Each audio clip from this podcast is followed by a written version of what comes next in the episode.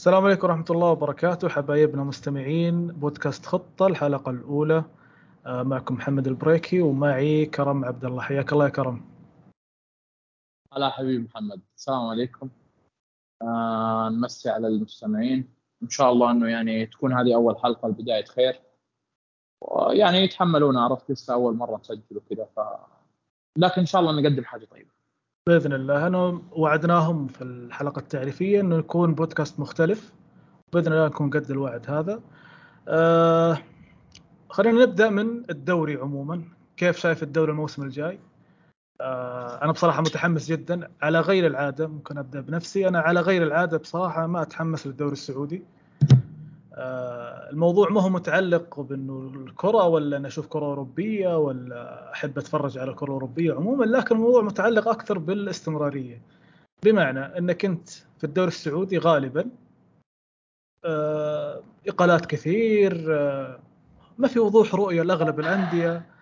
لكن حاليا في الوضع الحالي في الدوري السعودي الواضح أنه في خطة واضحة لأكثر من فريق آه، في توجه عام يقود الدوري. آه، فهذا الشيء محمسني كثير في نشوف الدوري الموسم الجاي. آه، ولا انت إيش رايك؟ خلينا نبدأ من وين؟ شوف فكرة التعاقد مع اللاعبين الكبار جلبت لفت الانتباه للجميع. أنا مثلا عندي صديق ما بيتابع الدوريات المحلية نهائيا ولا الدوريات العربية. صديقي هذا يعني من سنوات الحمد لله وزي كذا لكن الرجل ما له في الكرة المحلية رجل مدريدي بيتابع الكرة الأوروبية وزي كذا. كان طبعا بيتابع الاتحاد مجبر معايا من باب إنه يقعد معايا يتفرج مباراة الاتحاد. لكن ما هو مهتم في الدوري يعني ممكن عادي مثلا أقول له مباراة الاتحاد والهلال يقول لي يا راجل عرفت؟ ينساها.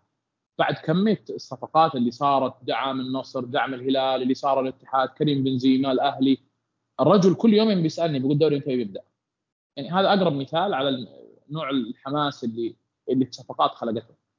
صحيح وبعدين الناس آه. بكل صراحة يعني آه، فكرة إنك تجيب كريستيانو كبداية على فكرة كانت مؤثرة جدا سواء كان للاعبين القادمين ولا حتى للمشجعين. يا أخي أنت جالس تشوف دوري فيه واحد من أعظم اللاعبين اللي مروا على تاريخ الكورة. شوف كلام مثلا ساديو ماني لما انتقل للنصر إنه لا الفريق يكون فيه كريستيانو رونالدو راح يكون بالتأكيد مرغوب اني أروح الفريق فيه كريستيانو. المشجعين اللي اللي تابعوا الدوري على مستوى العالم على مستوى العالم مو بس المنطقة العربية. يعني ممكن أنا بحكم عملي أشوف ناس كثير من برا السعودية وأتعامل مع ناس كثير من برا السعودية. لأول مرة في حياتي الناس مثلا تتكلم تقول والله شفت هدف كريستيانو في الدوري السعودي أمس. ولا كيف فاز كريستيانو ولا كيف خسر ولا ايا كان الشيء هذا بالنسبة لي كان غريب جدا. ما ما كان متصور خصوصا على النطاق الأوروبي.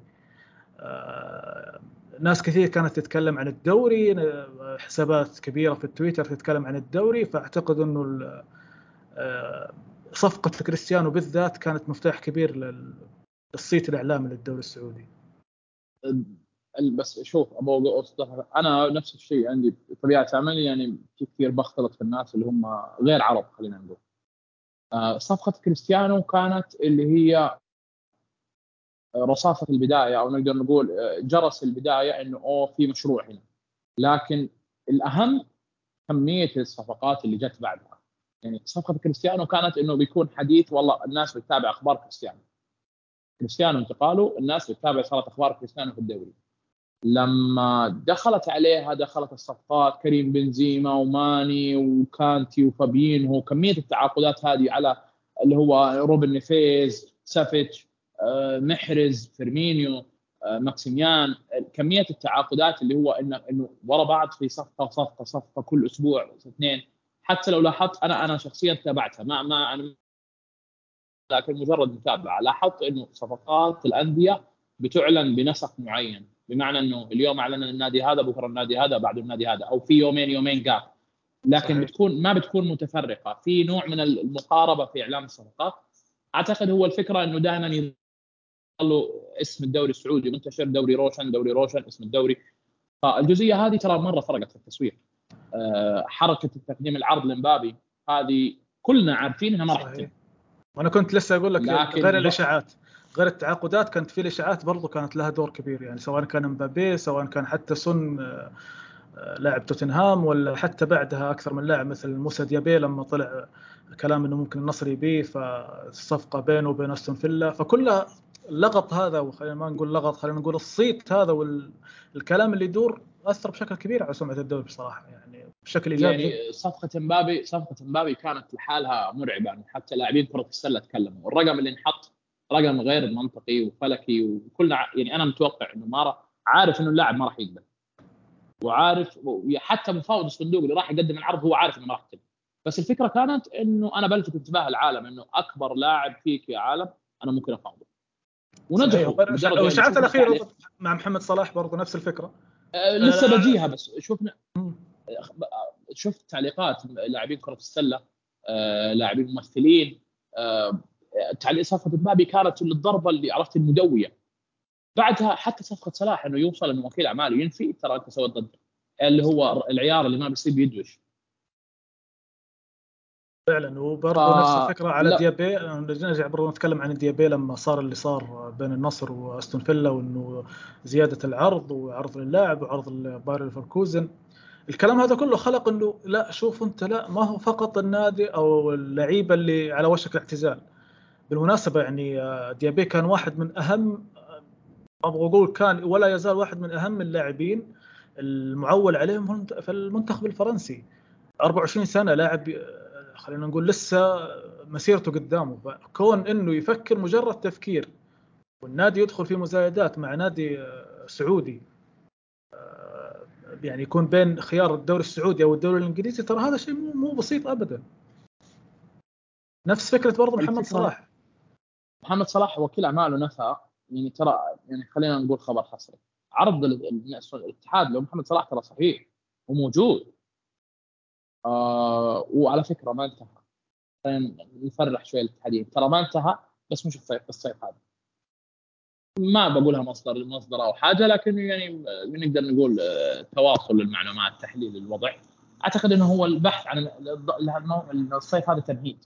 بمعنى إنه الصيف الجاي خصوصا اللاعب يعني تقريبا داخل على 33 سنة.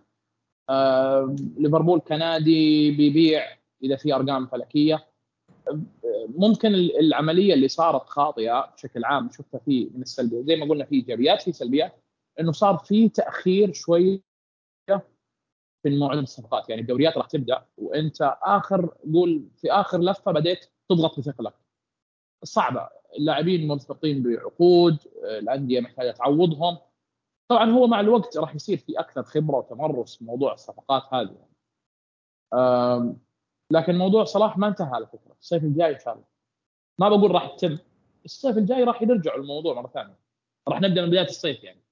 هو الأمر يكون أكثر واقعية بصراحة لأنه مثل ما تفضلت أنت لو ممكن هذه برضو مشكلة لكن أتوقع إنه مسألة المدراء الرياضيين اللي القادمين للأندية راح تفرق معهم كثير خصوصا في الموسم اللي جاي. آه، لكن واحد مثل صلاح طالب إنك تتعاقد معاه في وقت ضيق صعب إنك آه، تقنعه. لكن يعني لو كان فعلا العرض مستمر للموسم القادم أتوقع إنه نسبة قدوم صلاح راح تكون أعلى من الموسم الحالي. آه، راح يخلق صدى كبير بصراحة. يعني الموسم الجاي أعتقد إنه في نهاية ديسمبر لو ما أتذكر التاريخ بالتحديد لكن في أتوقع إنه في نهاية ديسمبر راح يسلم الصندوق كل شيء آه، في الأندية. من ضمنها المدراء الرياضيين تعيين المدراء الرياضيين وغيرها. من هنا من النقطة هذه راح تبدأ الأمور تتضح أكثر من ناحية الصفقات ومن ناحية كل الأمور الداخلية للأندية. آه الأمر هذا باعتقادي راح يغيب كثير من موضوع خلينا نقول العشوائية اللي صايرة حاليا. التأخيرات يعني شفنا واحد مثلا زي نادي الأهلي إلى في فترة من الفترات توقعنا إنه النادي ذا ما في أي تعاقدات ما راح يتم ما راح يكون في أي تعاقدات وفجاه انفجر الأهلي. بالضبط فجأة صفقة صفقتين ثلاثة أربعة لا في وتحس إنه في توجه. ما أقول لك إنه توجه سليم ولا صحيح ولا سلبي ولا إيجابي لكن تحس إنه في توجه إنه النادي هذا يحصل على الصفقات في الوقت المحدد هذا بعد ما بقول بعد انتهاء الصفقات المعينة الثانية الأندية المعينة الثانية ولا الثلاثة الأخرى لكن تحس إنه في لا في صبر نوعا ما. ما بقول مماطلة خلينا نقول لكن في نوعا ما صبر. آه في هدوء. يعني بالمناسبة حتى هذه نقطة ممكن نذكرها إنه آه، قل صوت الإدارات في الأندية. ما أنت ملاحظها؟ ما عادت الإدارات لها صوت عالي في الإعلام. إنه والله إحنا نطالب وإحنا نادي وإحنا مدري وين. الكلام ذا تحس إنه قل نوعا ما وقل بشكل كبير. فالهدوء هذا واضح إنه ما راح يصير لهم بالضبط. ما راح يصير لهم صوت يعني هو الك... مثل ما قلت لك أنا إنه آه، ما أتذكر التاريخ بالضبط أتوقع إنه نهاية 2023 إنه الصندوق سيسلم كل شيء بخصوص الأندية. بعدها الأمور راح تختلف تماما. حتى الإقالات ما حتكون زي أول. صعب ان نشوف إقالات في الدوري السعودي مثل قبل. أو على الأقل من وجهة نظري إنه توجه الصندوق صعب إنك تشوف إقالات بشكل مستمر أو بال خلينا نقول الزخم اللي لكل موسم يقال يعني في أتذكر في موسم من المواسم كان يعني لو بقي مدرب واحد مع الفريق ومن بداية الموسم لنهاية الموسم ده إنجاز تاريخي. آه، فالتوجه هذا راح يقنن بشكل كبير إذا استلم الصندوق آه، الأندية الأربعة بعد ما تتضح المرحلة الثانية للخصخصة.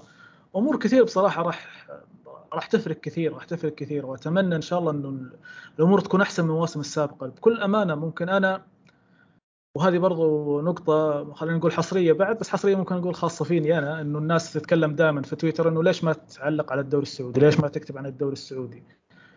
مو مسألة إنه أنا ما أحب بعد خلاص أنت الآن صرت رسمي الآن. بالضبط لكن غير كذا صار الآن رس التزام يعني. باذن الله راح التزام للناس. راح نشوف بإذن الله الموسم القادم من عن طريقنا إن شاء الله راح تكون رؤية مختلفة تماما الموسم القادم.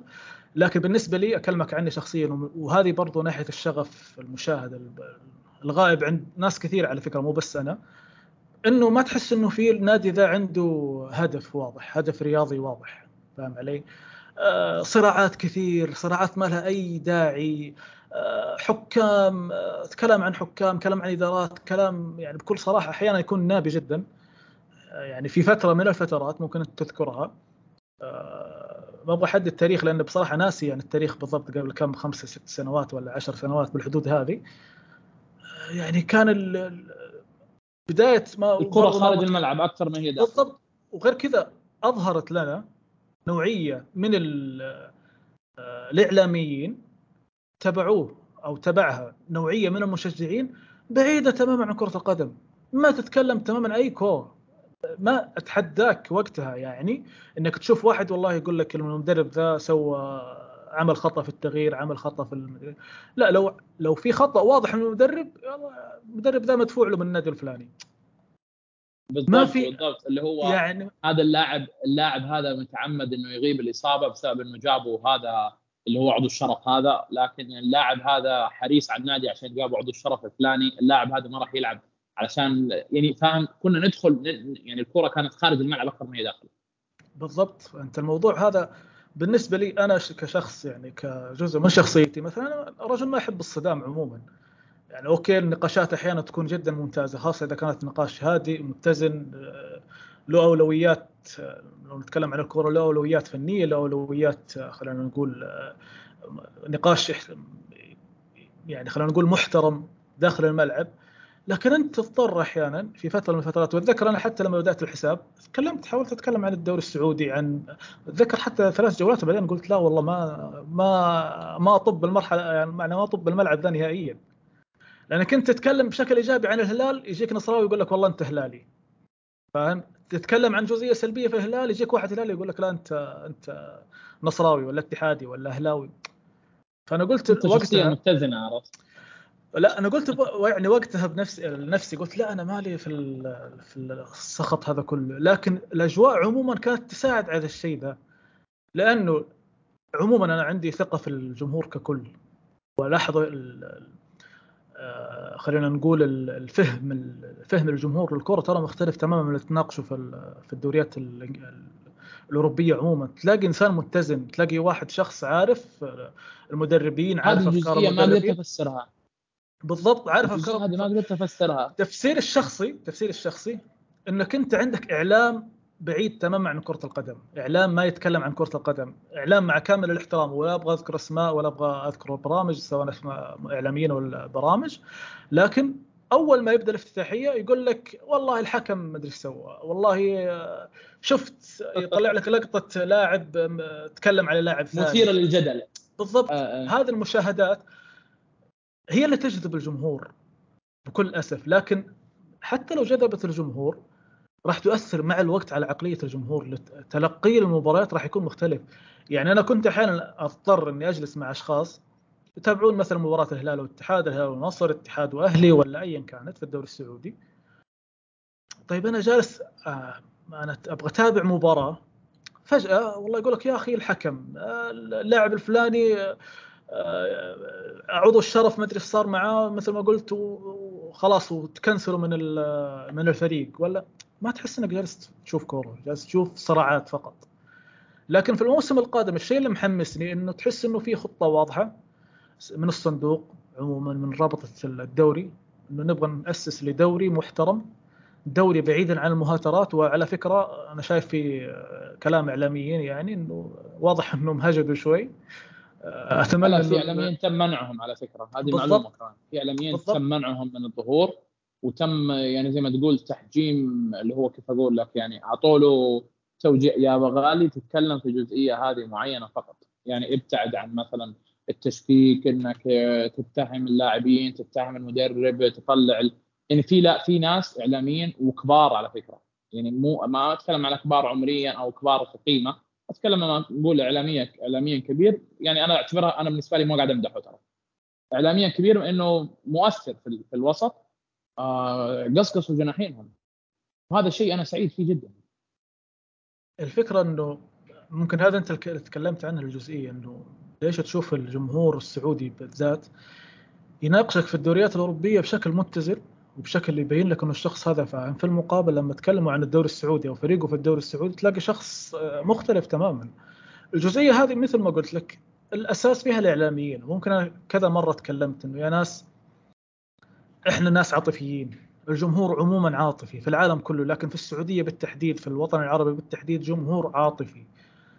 يغضب من كلمة آه، يزعل من كلمة يفرح بكلمة.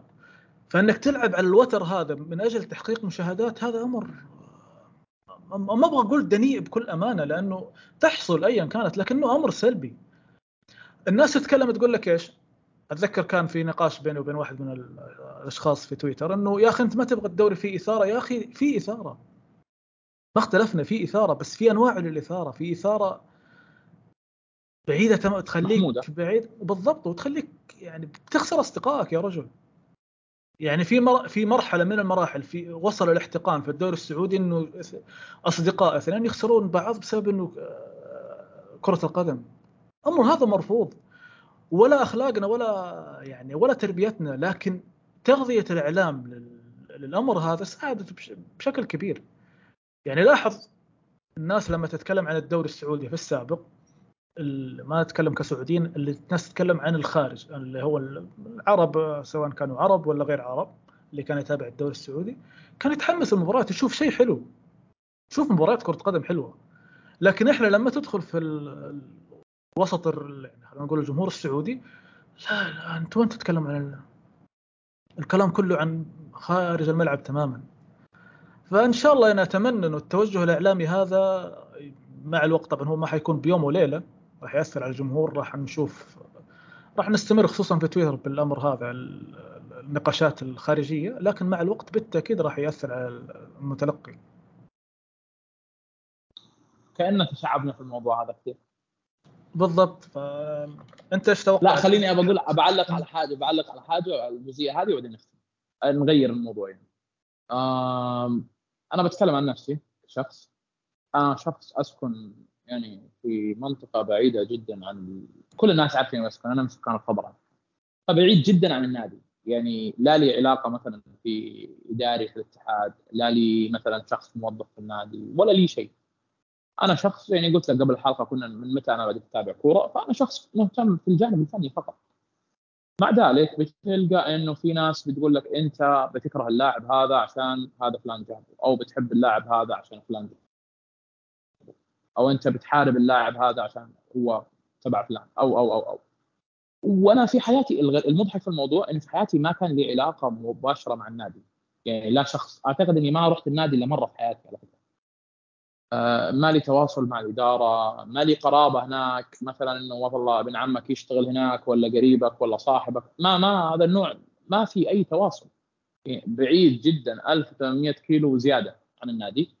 آه، مع ذلك جذور التعصب هذا وصلت اللي كنا قاعدين نقوله إنه في ناس لا مقتنعين إنه والله هذه مؤامرة إنه أنا بكتب الكلام هذا بسبب إني أنا بكره اللاعب هذا أو شيء زي كذا. لدرجة إنه يعني عشان ما نحكي كثير في الماضي إنه في وكيل لاعب قال لي أنت متسلط على على على لاعبي. قلت أنا ما بيني وبين لاعبك شيء عشان تسلط عليه. أنت مدفوع لك فلوس ومن هالكلام. ويعني اسمع يا ريت هو كان فيها فلوس فعليا. يعني ما شفنا حاجة. هاتوا الفلوس طيب عشان يكون الكلام صحيح. لا أنت فاهم؟ فالجزئية هذه يعني أوقات معينة بتخليك تكره الموضوع اللي طبعا إن شاء الله حادي يعني أنا من الناس اللي صمت دخلت في صراعات يعني أنا ما ما رحت لصراعات برجلي. يعني ما وأنا اللي بديت مثلا صراع مع جبهة معينة أو تيار معين أو فئة معينة. لا هم اللي بيجوا عرفت؟ وأنا يعني أنت شخص متزن أنا شخص لا يعني يعني إذا أنت don't make any with me عرفت؟ إذا أنت بتسوي حرب معي فأنا جاهز. هذا يمكن هذا فرق بيني وبينك عرفت؟ أنت شخص أكثر اتزانا لكن أنا شخص لا ما بسكت عن حقي. هو بض... بس يعني الموضوع تحول تحول. إي طبعا بس ابى أوضح لك الموضوع. الموضوع تحول من إنه كورة إلى ندخل في أنت مين مين معاك أنت مع مين؟ مع أي فئة؟ أنت مدري إيش. فالجزئية هذه كانت يعني كريهة جدا يعني شخص غير مقبولة إنك أنت تتلفظ عن الناس. يعني في وسط مشاكل كثير. لكن الحمد لله دائما الواحد بيخرج منها طالما إنك أنت عارف إنه أنت تربيتك ما بتسمح لك إنك تخطئ. يعني ما أتذكر في حياتي في تويتر في مسيرتي كاملة أنا من 2012 في تويتر وقبلها في المنتديات ما أعتقد اني يوم من الأيام قذفت شخص أو تلفظت على شخص أو أو نعم ممكن أسخر من لاعب أتحكم عليه. لأني أنا مقتنع إن السخرية ممكن هذه حلقة ثانية نتكلم عن موضوع تأثير السخرية على العقول الناس. لكن مقتنع إن السخرية هي الحل. أنت لما في فكرة معينة تبغى تهدمها اسخر منها. بعد وكررها. بعد فترة راح تنهدم. فأنا هذه السياسة المتبعة بالنسبة لي في حياتي عامة بشكل عام يعني. إنه جزئية الكوميديا ما بتكلم ما نقول كسخرية يعني خلينا نقول الجزئيه الكوميدية في الموضوع بتخلي الناس تبدأ تسمعك أكثر بمعنى إنه أنا ممكن ما بس ما بحب كلام محمد بريكي. لكن لو محمد بريكي بيجيب لي اياها بطابع كوميدي مرة مرتين ثلاثة عشرة ممكن راح أضحك يوم من الأيام على الكوميديا اللي هو مستخدمها بالتالي راح أسمعه بالتالي راح أعطيه فرصة. فالجزئية هذه وصلت إلى مرحلة يعني سيئة جدا. يعني الواحد في فترة من الفترات أنا شخصيا في فترة من الفترات قررت إني أغلق حسابي وأبتعد عن تويتر تماما. مين اللي رجعني؟ لتويتر مالي الدنيا وشاغل الناس. عبد الرزاق حمد الله. لما أعلن توقيعه للاتحاد والله أنا كنت تركت تويتر خلاص. قررت إنه في فترة معينة خصوصا لما بديت إنه دخلت عرفت اللي هو يعني راح أتزوج. ووصلت الأمور إنه الناس بدأت تبحث عن وراك وتدور لك مشاكل لدرجة إنها الناس تبحث عن شيء لك زلة معينة عشان توجه آه، يعني يصير أنت تدخل في محاكم وقضايا. قلت لا أنا ما كورة بلاها كورة بلا اتحاد بلا نادي بلا هم. يعني خلاص الواحد خلاص قرر إنه يعق شوية.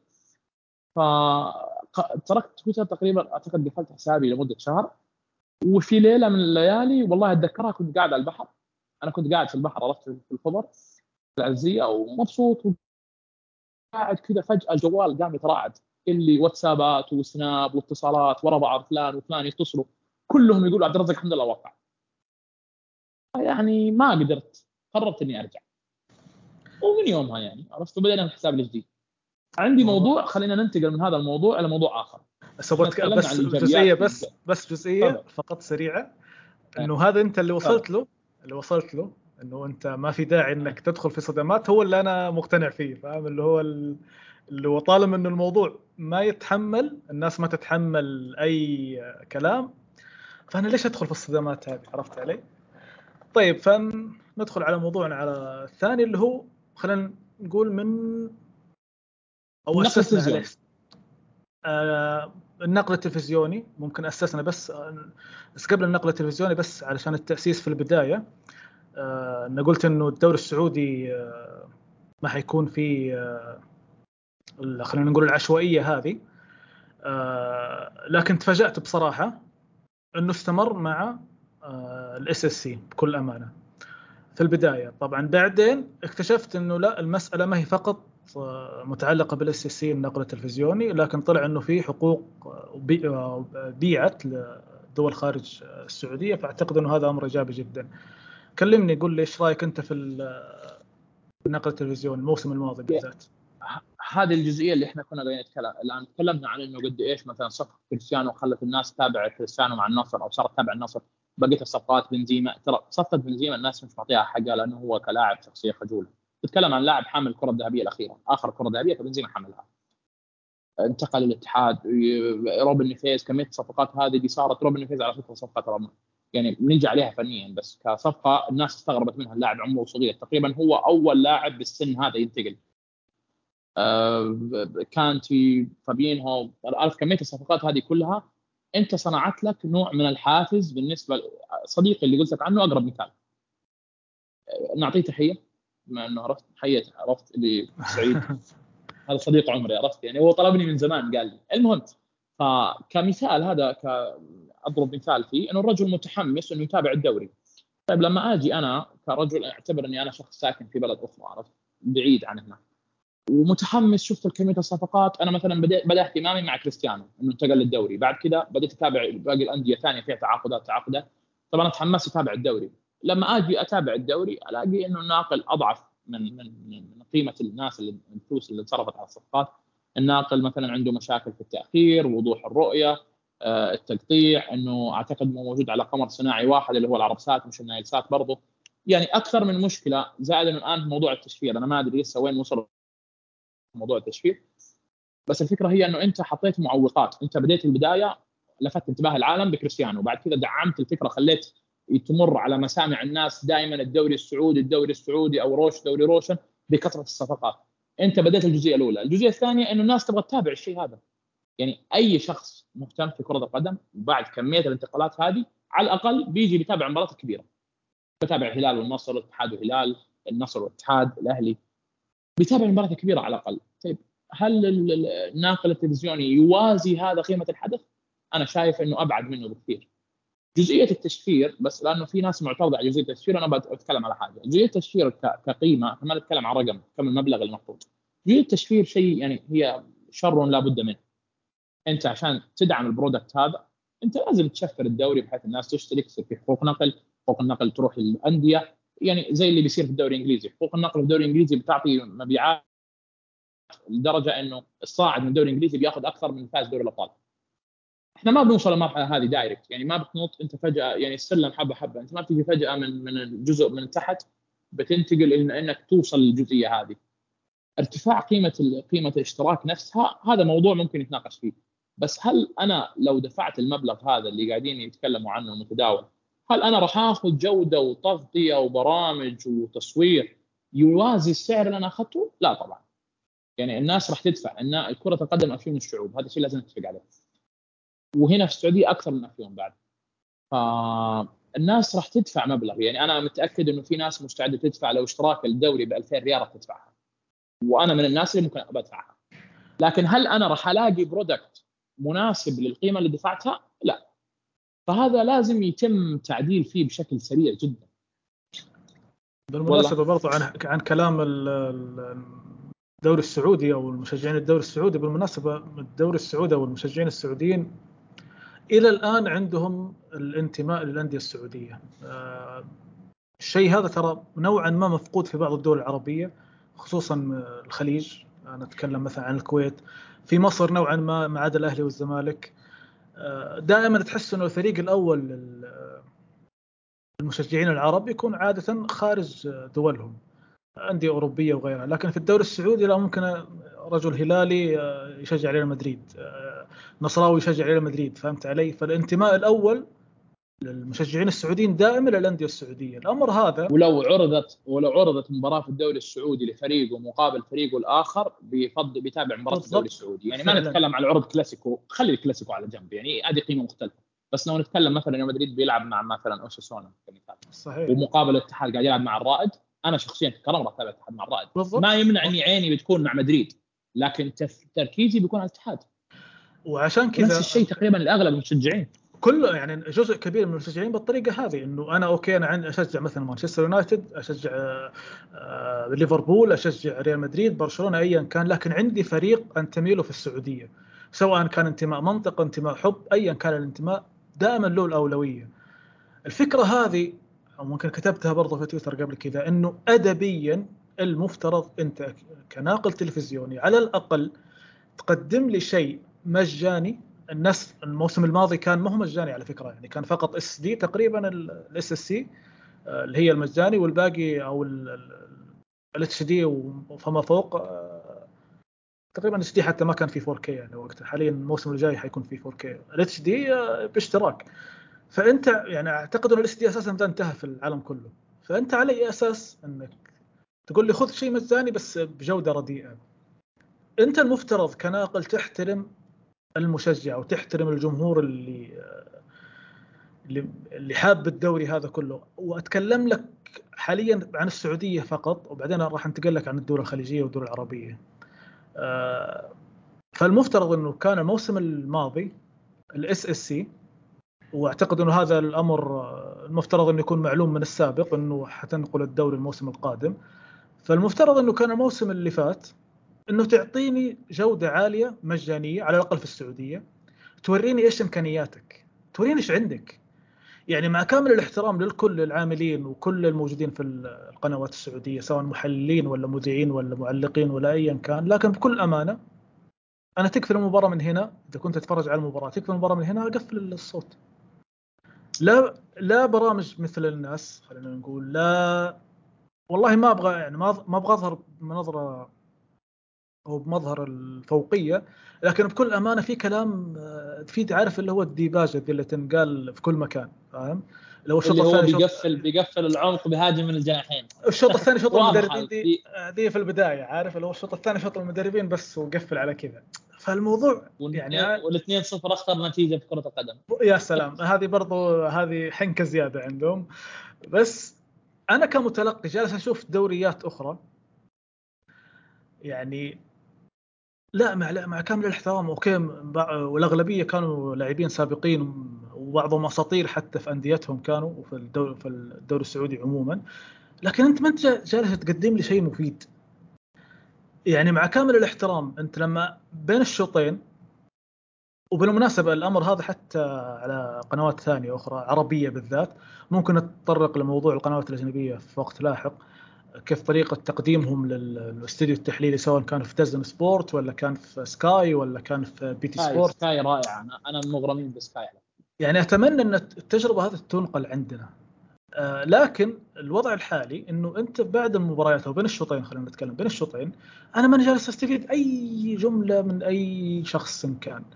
آه مقاطعة مستمرة للمذيعين آه ما في أفكار ترابط أفكار فحشو على الفاضي. لكن أنت الموسم الماضي مثلا لو قدمت لي كناقل تجربة مختلفة نوعا ما. لا أنا راح أقول لا والله ممكن أعطيه فرصة الموسم الجاي. لكن السخط الحالي للجمهور وعلى فكرة السخط مو فقط على المبلغ.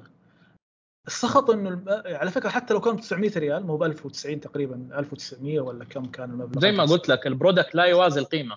بالضبط. أنا ما عندي إشكالية. لكن أنت اللي قدمت لي الموسم اللي فات آه، صراحة كان أمر جدا سيء. آه تقاطع يعني تقطع في النقل آه مثل ما قلت أنا استديوهات سيئة آه برامج سيئة. ما تحس إنه في برنامج آه يجذبك في في, في التلفزيون إنه والله تشوف إنه لا أنا أبغى أشوف البرنامج هذا عشان أفهم مثلا داخل الملعب إيش صاير. ما في الكلام هذا. فالفكرة هذا فرصة لنا عشان برنامج خطة. بإذن الله إحنا هذه فرصتنا. وبرضه نعيد الوعد مرة ثانية إنه حتشوفوا بإذن الله في البودكاست هنا. امور مختلفة تماما وبعيدة تماما عن النتائج راح نتكلم بشكل بإذن الله تفصيلي عن عن الفرق عن المباريات بعيدة تماما عن فكرة النتائج أو فكرة خلينا نقول إثارة الجدل اللي حاصلة في الإعلام عموما. لكن مثل ما قلت لك إنه ادبيا المفترض على الناقل إنه كان يقدم صورة ممتازة الموسم اللي فات حتى يقول لك إنه شوف أنا إيش ممكن أقدم الموسم الجاي؟ وبعدها okay اعرض المبلغ اللي أنت تبيه. مثل ما تفضلت أنت الموضوع ما هو موضوع فلوس أو أو إحساس إنه المبلغ مرتفع فقط لأجل إنه مرتفع لا إنه كنت ك product لا سيء جدا. فأنا ليش أدفع الفلوس هذه كلها عليه؟ فأتمنى إنه الموسم مبالغ كبيرة لل ART. وبالمناسبة قطعتك بس بالضبط الناس كانت تدفع مبالغ كبيرة لل ART. وبالمناسبة ما كانت ART مثل beIN. لو جينا نتكلم إنه ART كانت تقريبا دوري واحد فقط أو دوريين بالكثير. وكان ندفع اتذكر كان 2400 تقريبا أو 2500 ريال. عارف؟ فالمسألة لكن وقتها كانت الجودة عند ART لا بشكل يعني بشكل رائع جدا. الفكرة اللي أبغى أقولها هنا إنك أنت في الموسم القادم مش فقط عيون الدوري المشجعين السعوديين حتكون عليك عيون العالم كله حتكون موجهة لك. كونك ناقل اللي فهمته أنا من الموضوع إنه الشركة العالمية هذه تقريبا كان اسمها اللي هي الناقل الرسمي. والله ما أتذكر الاسم بالضبط. آه، هي اللي حت يعني هي اللي حتبيع الحقوق لل للقنوات الأجنبية سواء كانت سكاي ولا أعتقد كانت أخذتها أكثر من قناة في تركيا وفي إيطاليا دزن أتوقع. عموما قناة الفرنسية. بالضبط. فأنت المسؤول أنت اللي وقت الانقطاع إحنا في وجهك مثل ما نقول عارف؟ إنه أنت خلاص الناقل فأنت لو تعرضت أو تعرضت لهذه السخافة بكل أمانة أبغى أسميها لأنه هي تحصل okay؟ لكن ما ما تحصل بال بالتكرار اللي يحصل أو اللي حصل في الموسم الماضي. تحصل okay؟ حتى في الناقل الرسمي مثلا. آه، سواء كان دزن ولا ايا كان أشوف الدوري الايطالي مثلا تحصل عادي أمور تحصل لكن بسيطة جدا. لكن أنت تخيل إنك أتذكر بداية الموسم الماضي الناس كانت تقول بس يا رب ما يقطع. أوكي خليه يعني أو يقطع مرة مرتين بس ما يا رب يقطع المباراة كلها أو تنقطع المباراة كلها. فالموسم القادم أنت أمام العالم كله. المسألة ما هي متعلقة فقط إنه أنت كناقل أو كشركة حتكون في وجه المدفع لا أنت كدوري كرابطة دوري محترفين كدوري عموما كشكل البلد. كشكل البلد راح يكون أنظار الناس كلها عليه. بمناسبة الحديث أيضا عن الدوري السعودي أو عن المشجعين السعوديين مشجعين الدوري السعودي في الوطن العربي أشوف إنه في إجحاف كبير لهم بكل أمانة. مثل ما قلت أنت في البداية فقط قمر واحد اللي شغال في ال SSC.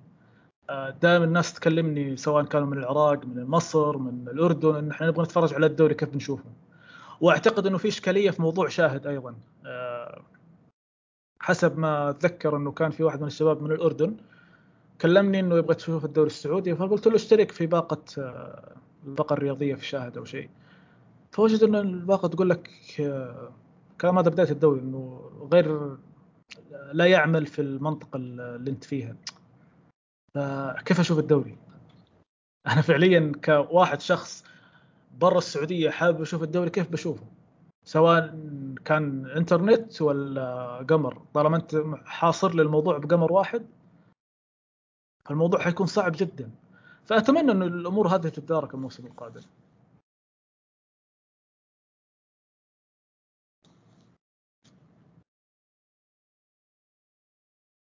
إيش موضوع معايا؟ في صوت؟ صوت okay؟ اي تمام نكمل الحين عادي okay. طيب على فكرة الشباب اللي عندي شباب خصوصا من شمال أفريقيا. شمال أفريقيا ترى معجبين جدا بكرة القدم ويتابعوا كثير. آه طبعا أنا ضد ال ال الكلام اللي صار في خلال البطولة العربية. راح نيجي نهاية البطولة العربية طبعا. انه هم يتعمدوا هذه الأذية للاعبين وكذا. لا هم بطبيعتهم ترى بيلعبوا كذا. أنا كنت ألعب مرة مع مجموعة من الشباب أيام الجامعة في من أحد دول شمال أفريقيا. ما راح أسمي الدولة يعني عشان لا يزعلوا أهلها.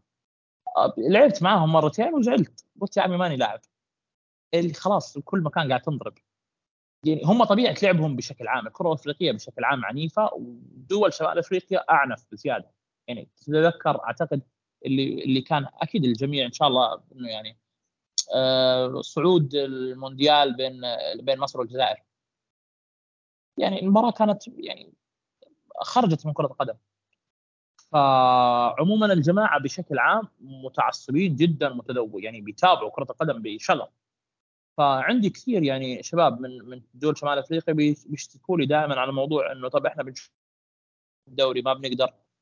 آه، هذا الجزئية هذه خلينا إيش ننط منها لجزئية أخرى. جزئية اللي هو موضوع الحقوق. يعني ال NBA حقق انتشار واسع. كره السله موضوع إنه عادي أنت بتقدر تروح أي مباراة في ال NBA تقص اللي تبغى منها وتنزله في حسابك والدنيا كويسة.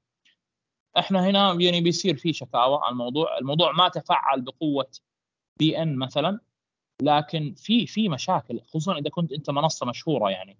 إذا أنت عندك قناة في اليوتيوب منصتك مشهورة آه، راح تتكفل بمجرد إنك أنت أخذت جزئيات من من الناقل المحلي أنا شايف إنه okay أنت بتحتكر وتسوي مثلا اشتراك وكل حاجة لكن الجزئية هذه أنا ضدها تماما.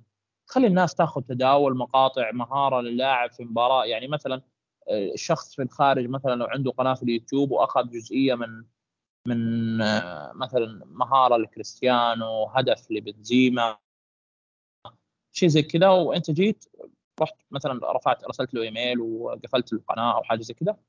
هذه الجزئيه أنا شايفها خاطئة أتمنى إنه يتم يعني إلغاء الجزئية هذه إنه خلي الناس تأخذ مقاطع من من من مبارياتك وتتداولها بأريحية. أنت هي على فكرة انتشار بالشكل هذا على فكرة. على فكرة هي حتى الدوري الإسباني مثلا يسوي الشيء ذا هو أنت ما تقدر حتى تحط ولا لقطة من الدوري الإسباني على طول تنشال سواء يوتيوب ولا سواء حتى على تويتر. لكن الفكرة هنا اللي أنت تتكلم عنها إنه مدى الانتشار خلينا نقول تداول المقاطع هذا راح يأثر على مدى الانتشار.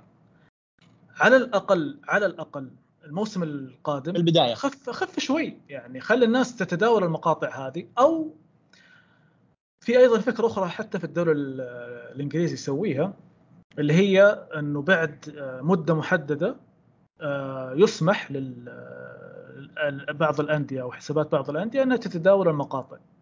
عرفت علي؟ فتداول المقاطع تلاقيه نادرا جدا في الأندية.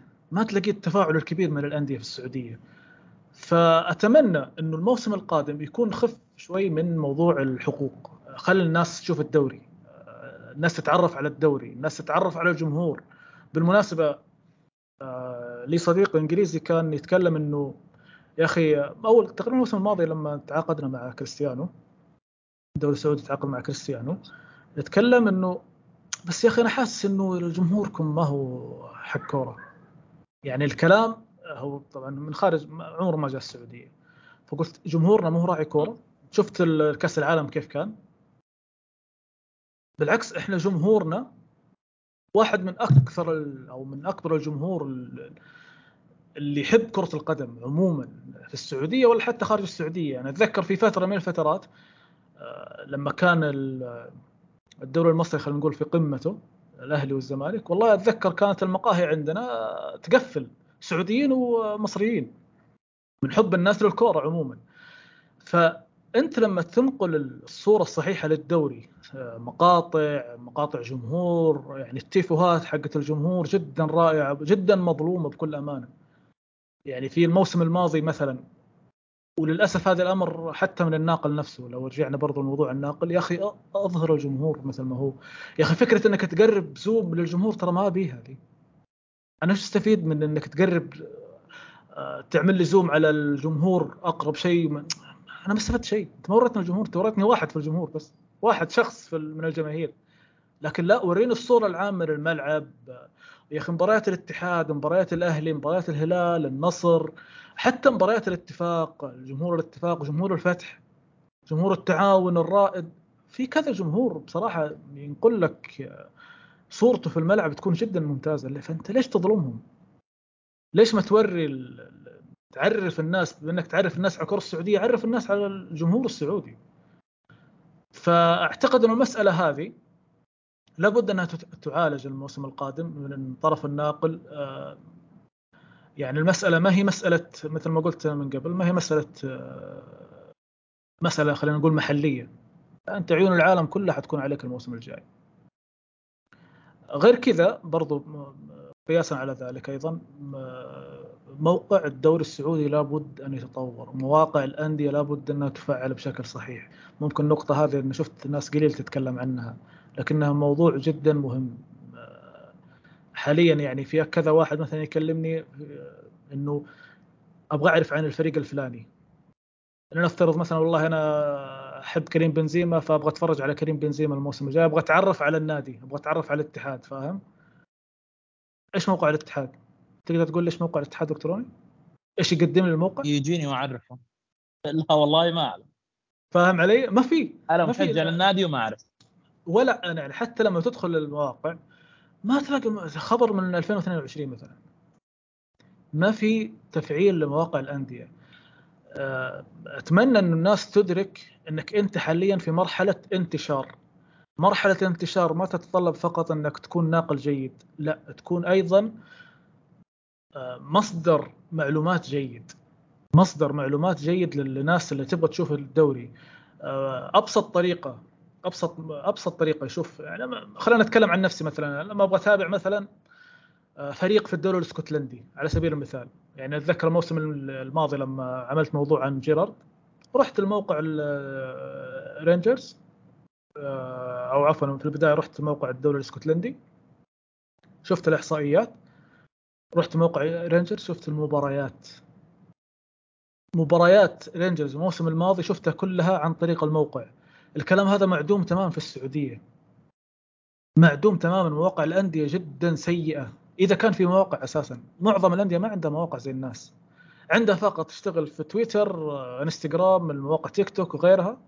لكن الموقع جزء مهم من انتشار الدوري على مستوى العالم. المعلومات اللي أنت تقدمها المعلومات اللي أنت تقدمها في في المواقع المفترض هي الوافد أو الرافد الرئيسي للناس اللي خارج السعودية. أعتقد انه طولنا في جزئية الكلام العام عن الدوري. خلينا نتطرق أو ندخل على طول على المدربين. آه، أسألك سؤال كذا سريع واتحداك تجاوبني. كم مدرب مستمر من الموسم الماضي؟ نونو سانتو آه، كونترا مع ضمك من معلوماتي باقي خلصوا. ما أدري في أحد باقي زيادة؟ أعتقد في فيليب جوفيا مع الحزم وجورجي مندوزا وشاموسكا أتوقع مع التعاون. مين ثاني؟ الباقي تقريبا بيدرو إيمانويل ممكن. والباقي كله بيدرو صحيح. أو رازوفيتش. كان يتكلم عن ستة. الفيحاء برضو رازوفيتش. تقريبا سبعة. ستة أو سبعة. آه ممكن هذا لو نرجع لنقاشنا من البداية إنه الإقالات المستمرة في الدوري السعودي هذه آه أتمنى أنها تكون آه زمن وانتهى. آه بصراحة أنا شايف خلينا نقول المدارس الطاغية حاليا في الدوري هي المدرسة البرتغالية. آه، معظم المدربين أو أكثر المدربين كانوا من البرتغال. فخلينا نناقشهم كذا ناخذهم كذا على السريع. آه، نبدأ من الأندية الصاعدة ونقول الأخدود. مين مدرب الأخدود؟ نسالك أسئلة سريعة عشان إيش؟ نختبر فيها قدرات أنت قاعد تعجزني. طبعا بس على طبعًا على خلينا ما خلينا عرفت ما أتوقع إن نكسر نكسر الرتم. لا لا دقيقة بنكسر الرتم ولا حاجة. خلينا نقول نكتة عرفت الناس اللي تسمعنا يقول لك مرة مدرب برتغالي ما طلب من جناحه يدخل للعمق مات. ومعظم المدربين الموسم القادم برتغاليين. لا هم عندهم عندهم تأصل في الموضوع هذا. ممكن إحنا نتطرق للموضوع. الفكرة هي دائما انهم بيحاولوا بيوسع الملعب في الظهير عرفت؟ وبيخلي الجناح يدخل في أنصاف المساحات. تقدر تقول هذه الجزئيه يعني عندهم متوارثة في المدربين البرتغاليين. وعلى فكرة حتى مورينيو أول أول مرة دخلها كان في طبعا. في الدوري الإنجليزي. فهي متأصلة فعلا في المدربين البرتغاليين. إيش حظوظ الأندية الصاعدة؟ بعيدا عن الأهلي الأهلي نتطرق له بعدين. إيش حظوظ الأندية الصاعدة الدوري السعودي الموسم القادم؟ إيش شايف؟ آه، الأخدود. بشكل عام نتكلم الأخدود مين ثاني؟ الحزم والأهلي. والأهلي. في حد غيرهم؟ هم ثلاثة صح؟ إيه. لا لا هم شوف الأخدود يمكن أضعفهم الحلقة الأضعف. أنا ما تبعته كفريق بصراحة ما تابعت الأخدود. لكن الحزم نقدر نقول سبق له الصعود ولعب قاعد مواسم في الممتاز. يعني نقدر نقول ممكن يملك نوع من التمرس أعلى من الأخدود. تمام؟ آه ممكن هذه الجزئية تدعمه. إنه في لاعبين بالعادة اللاعبين الدرجه الأولى لما بيصعدوا الدوري الممتاز بيصيبهم حاله حالة من الهلع. عرفت؟ اللي كل ملعب مباراه وكل ملعب فريق وخصم وكذا فبتلقى وضعيتهم صعبة. يعني لو أنا في لو خلينا أتكلم خلينا دام رحنا للمدربين لو في ناس أنا مهتم أتابعهم أنا مهتم جدا بموضوع الفتح. آه الفتح في أرضه صعب من من يومه. آه سلاتن في أرضه بيسوي مشاكل في الدوري. نستغلها فقرة عرفت نمدح المدرب اللي يحبه الواحد. لا لكن آه أنا مقتنع إنه راح يسوي حاجة مع الفتح. يعني ما على فكرة نادي الفتح على فكرة نادي الفتح أنا يعجبني من زمان. أنا من زمان تعجبني الفتح نموذج رائع. فعلا جدا على طويلة. كل المستويات من أول ما صعد للدوري ما أتذكر والله بسنة كام لكن من أول ما صعد تحس إنه نادي عنده توجه. تحس إنه نادي فعلا أنا أشب أشبهه بالأندية المتوسطة في إنجلترا اللي هو دائما بتروح في ملعبه. ليله صعبة عرفت في إيش يسموها؟ في ليله بيقولوا عنها في عبارة في ستوك في ستوك سيتي. أيوه بت... بتشبهه بتشبهه بنفس الفكرة. إنه دائما فريق صعب على أرضه عرفت؟ آه، خصوصا إذا كان جعفر الصلاح يعلق. بيكون فريق دائما صعب على أرضه. هذا زي آه. آه، فارس فارس عوض مع نابولي كذا. زي الكيمياء اللي بين فارس عوض ونابولي. جعفر الصلاح والفتح بينهم علاقة ترابط دائما صحيح. فبيكون دائما الفريق كان صعب على أرضه. أنا أنا بحترم جزئية لما الفرق في فرق مثلا نتكلم عن الفرق ما نتكلم عن الفرق الكبيرة الجماهيرية. الفرق اللي هي الفرق الأقل متوسطة ونسميها الفرق المتوسطة ما بنقول عنها فرق صغيرة. آه بقدر جزئية إني ممكن أنا ع... إني أنا أروح نادي معين زي مثلا عرفت آه في ريال في أرضه آه في أرضه آه ملقا في أرضه دائما لكن في ريال في أرضه دائما متعب دوري إسباني. آه دائما بقدر لما يكون يعني طبعا بزعل لما فريق يتعثر في ملعب زي كذا لكن بكون دائما في جزئية فيني بتكون سعيدة لما أشوف إنه في فريق معين في أرضه بيعمل صخب عرفت؟ اللي بيعمل اللي بيصنع الحدث. صحيح. فدائما الفتح كان واحد من الفرق هذه.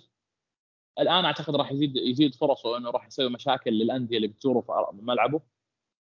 وفي توجه خصوصا عرفت؟ في الاتفاق والقادسية. القادسيه لسه ما لما بيشرف القادسيه القادسيه لسه ما صعد. الموسم الجاي. لكن في توجه إنه بيصير مثلا في خصخصه زي ما صارت في الأندية الأخرى. فأعتقد إنه راح نشوف راح نبدأ نشوف الجزئية هذه اللي هي في كل مرة بتروح أنت رحلة صعبة للنادي المعين في أرضه. هذا الشيء بيصنع من من الحماس للدوري عارف؟ بي بيصنع الإثارة اللي هو مثلا كمثال نعتبر إنه الهلال متصدر. بس والله الهلال عنده باقي له مباراة في أرض الفتح. الناس تحط هاجس إنه ممكن يتعثر هناك. ليش ليش يعني بعيد؟ سعيد. لو تتذكر الدوري الدوري 2000 وكم 14 والله ما أتذكر اللي أخذوا النصر بهدف عمر هوساوي في المرمى الفتح. إلى الآن الناس تتذكره. إلى الآن مشجعين النصر يتذكرون المباراة ضد الفتح على أرض الفتح. كانت مباراة مصريه وكان هدف عمر هوساوي صنع الحدث خلينا نقول.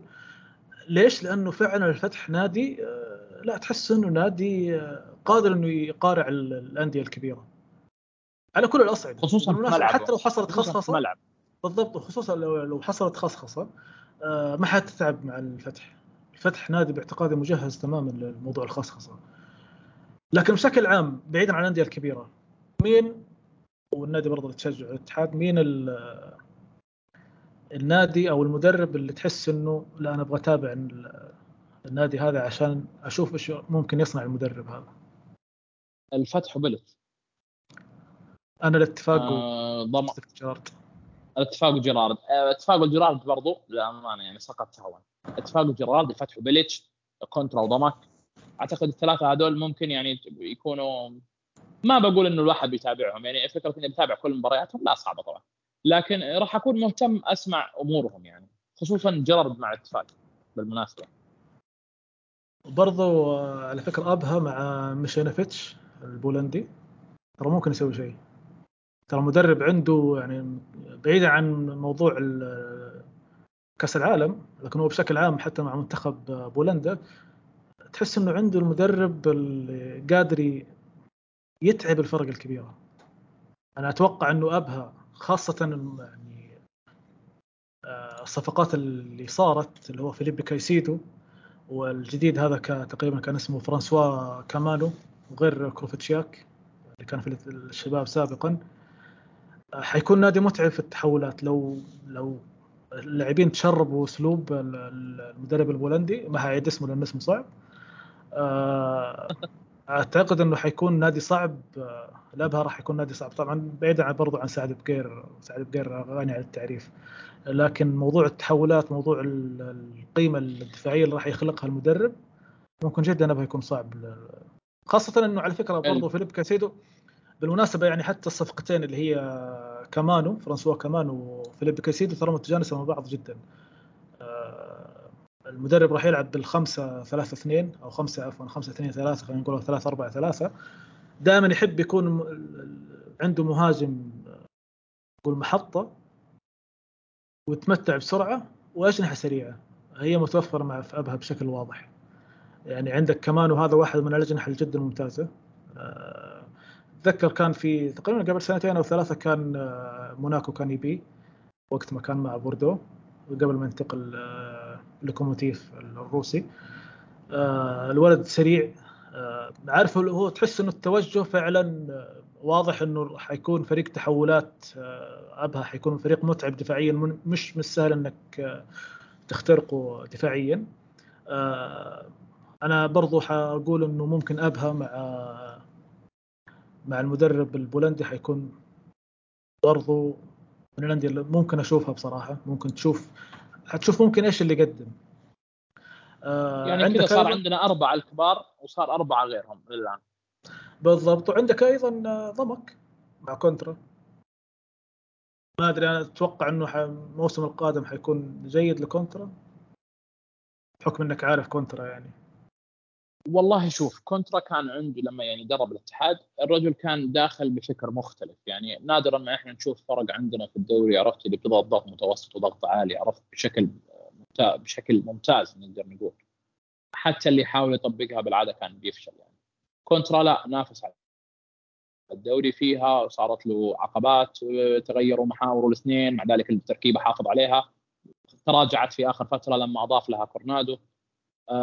لكن بشكل عام أسلوب اللعب هذا عرفت؟ اللي هو اللي دائما بتلاقيه رجل بيهتم بيهتم دائما بيفتك مناطق الخصم آه، خصوصا مع الفرق الكبيرة راح يتعبها. بمعنى إنه لما كونترا بيجي بيواجه مثلا مع ضمك بيواجه الهلال أكيد الهلال بيكون صاحب الاستحواذ على الكورة. بس هو بنفس الوقت هو في الوضعية المحببة له. راح تلقى فيه مشاكل عرفت؟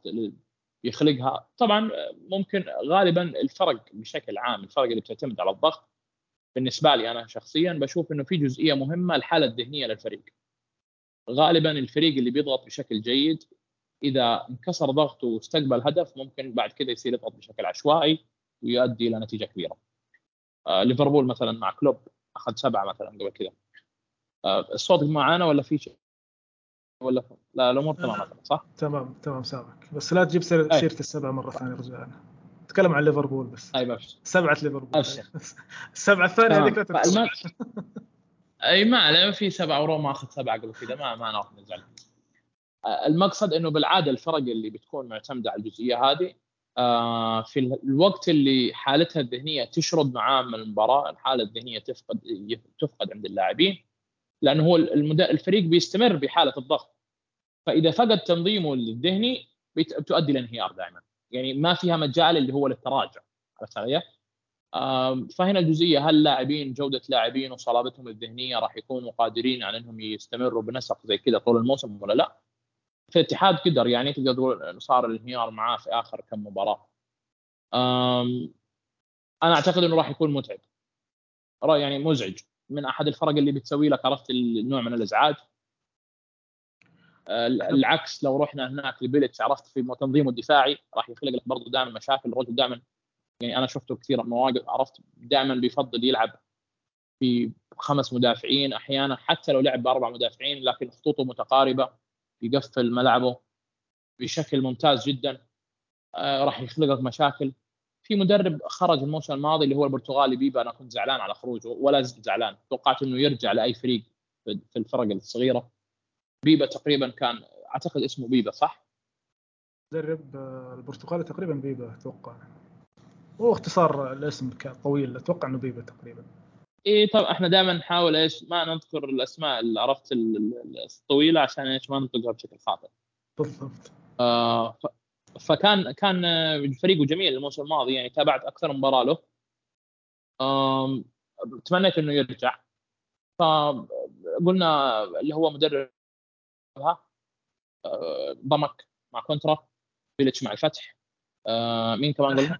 إحنا نسينا برضو إنه الرياض صعد على فكرة. إحنا مجلس الوسطى نسيناها. الرياض صعد. هي كل آه. الفرق حتكون أربع فرق اللي صعدت. الأهلي والأخدود والحزم والرياض. الرياض برضو مع لسه أنا جالس أقلب في الأوراق يانيك فريرا. يانيك فريرا برضو البلجيكي ممكن. اللي هو كان مدرب الفتح. اللي هو كان مدرب الفتح وكان وقت فترة آه، برودوم مع الشباب كان مساعد. رجل عارف الدوري. جميل. طبعا. الرجل ما هو غريب على الدوري. آه، فأتوقع إنه يعني في كذا فريق بكل أمانة ممكن يس... خاصة مثل ما قلت أنت على أرضه ممكن يسبب متاعب كثيرة. وبرضه في نقطة وهذه برضه مسألة نفسية. إنك أنت مثلا كفريق مثل الفتح مثلا أو مثل ضمك أو مثل الرياض إذا جاني النصر بكريستيانو رونالدو ولا جاني الهلال بكوليبالي ولا بسافيتش ولا ايا كان لا أنا أبغى أثبت وجودي. عارف؟ أنا أبغى أثبت نفسي على أرض الملعب. مباريات ابدا ما حتكون سهلة للفرق هذه. ابدا خاصة على أرضها. على أرض الرياض على أرض الفتح تحمس الدوري عرفت؟ جدا. الجزئية هذه تخلينا نتحمس الدوري. جدا جدا. والمساله على فكرة المسألة النفسية للفرق الصغيرة ممكن أحيانا الناس تقول إيش؟ يا أخي وبرضه هذا يمكن نقطة المشجعين أيضا إنه يا أخي الأندية هذه تستموت ضد فريقي ليش؟ يا أخي ضد الفريق الفلاني أكل اربعه أنت كذا تقلل من فريقك بالمناسبة أنت كذا تقلل من فريقك فهمت علي؟ إنه الفريق الثاني الخصم اللي تشوفه أنت صغير شايف فريقك يستحق إنه يعطي كل جهده ضده فهمت علي؟ بحيث إنه أنا أثبت نفسي أثبت قيمتي كنادي ما هو آه، نادي جاي يخسر ويطلع خصوصا على أرضي راح أدي وراح خلينا نقول نستذبح عشان أطلع بنقطة على الأقل.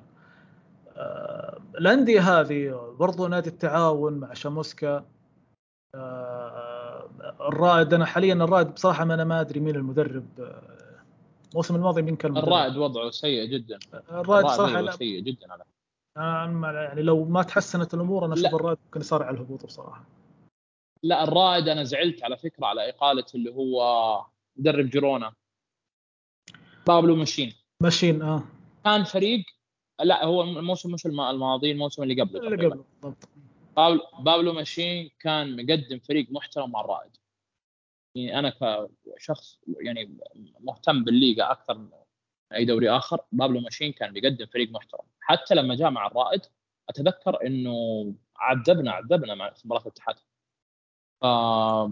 استغربت إنه يعني مثلا ما كمل معاهم. بالعادة بس على نقطتي الجزئية الذهنية بالعادة الفرق اللي زي كذا بتكون متحفزة. مثلا قدام النصر النصر جايني في ملعبي أنا بتحفز قدام النصر. لو استقبل هدف مبكر لو فقد تركيزه في جزئية معينة من المباراة خلاص بينهار. اللي هو إحنا استقبلنا هدفين مثلا في أول ربع ساعة اللي خلاص بتقلب حفلة أهداف. فأيوة الفرق هذه الصغيرة يعني أنا ما أحب أسميها الفرق الصغيرة عرفت يعني؟ خلينا نقول الفرق الأقل. الفرق هذه الأقل دائما بتكون آه، متحفزة تجاه الخصوم الكبار لكن برضو في فارق في الإمكانيات. الحماس مش كل حاجة. فمتى ما هو استقبل هدف اختل توازنه استقبل هدف في أول ربع ساعة استقبل هدف مثلا في بداية الشوط الثاني بيعمل له حالة حبو إحباط في الفريق. فبتلاقي بتقلب انها المباراه إيش؟ إلى حفلة أهداف. لكن بتلقى بعدها جاء مثلا لعب مع الهلال استقبل هدف بدري أخذ ضرب الهلال أخذ ضربه جزاء زي العادة آه، في وقت متأخر. بيتحول الموضوع إلى انهيار للفريق فطبيعي إنه بيقبل نتيجة كبيرة. لا يعني إنه هو تارك المباراة للهلال لكن هو خلص انهار وخلص اللي هو فارق الإمكانيات بيننا إحنا مستحيل نرجع. فهذه الجزئية دائما اللي بتفرق مع الفرق. ليش الفرق بالعادة الفرق هذه الأقل؟ إنها إما بتقدم مباراة مرة كبيرة وإما اسمع بتقلب المباراة إلى حفلة أهداف. صحيح بس أنا ما حفوت لك إنه الهلال بياخذ ركله جزاء على فكرة أنا عندي اعتقاد عن الجزئية هذه. والله العظيم مش إسقاط. أبى أقول لك حاجة. آه لما لما لما ما بتكلم على الهلال بشكل عام وحده أي فريق بينافس على الدوري أو بينافس مثلا في مركزين الأول والثاني على الدوري الخصم بيصير. الحكم بيصير يخشاهم. الهلال طبعا أنا قلت الهلال لأنه الهلال دائما منافس. الهلال النصر الاتحاد أي واحد بيكون منافس على الدوري الخصم بيصير أو الحكم معلش بيخاف إنه هو ممكن يرتكب قرار خاطئ فيغير اتجاه الدوري. بمعنى اللي أوه الهلال تعثر فالحكم بيبدأ يتوتر من الجزئية هذه ممكن ما يحسب بلنتي على الهلال. أنت كيف كحكم تتسبب إنه بطل الدوري أو منافس على الدوري يتعثر؟ الجزئية الثانية إنه الهلال دائما بيستوحش عرفت في أجزاء معينة من المباراة. هذه شفت أحس شيء في في عمد النووي للهلال. في جزئية معينة في الشوط الأول دائما الهلال بتلاقيه في آخر خمس دقائق بيقلب اعصار فدائما طبيعي أنت لما تهاجم الخصم عرفت ب 10 لاعبين في في منطقتك الطبيعي إنه يصير في مخالفة كورة تضرب في يد المدافع آه، مدافع يعرقل المهاجم. فأنت طبيعي كل ما ضغطت الخصم بشكل أكثر في ملعب في منطقته الطبيعي إنك تأخذ بلنتيات تأخذ ركلات جزاء. صارت مع الاتحاد الموسم الماضي مباراة الشباب.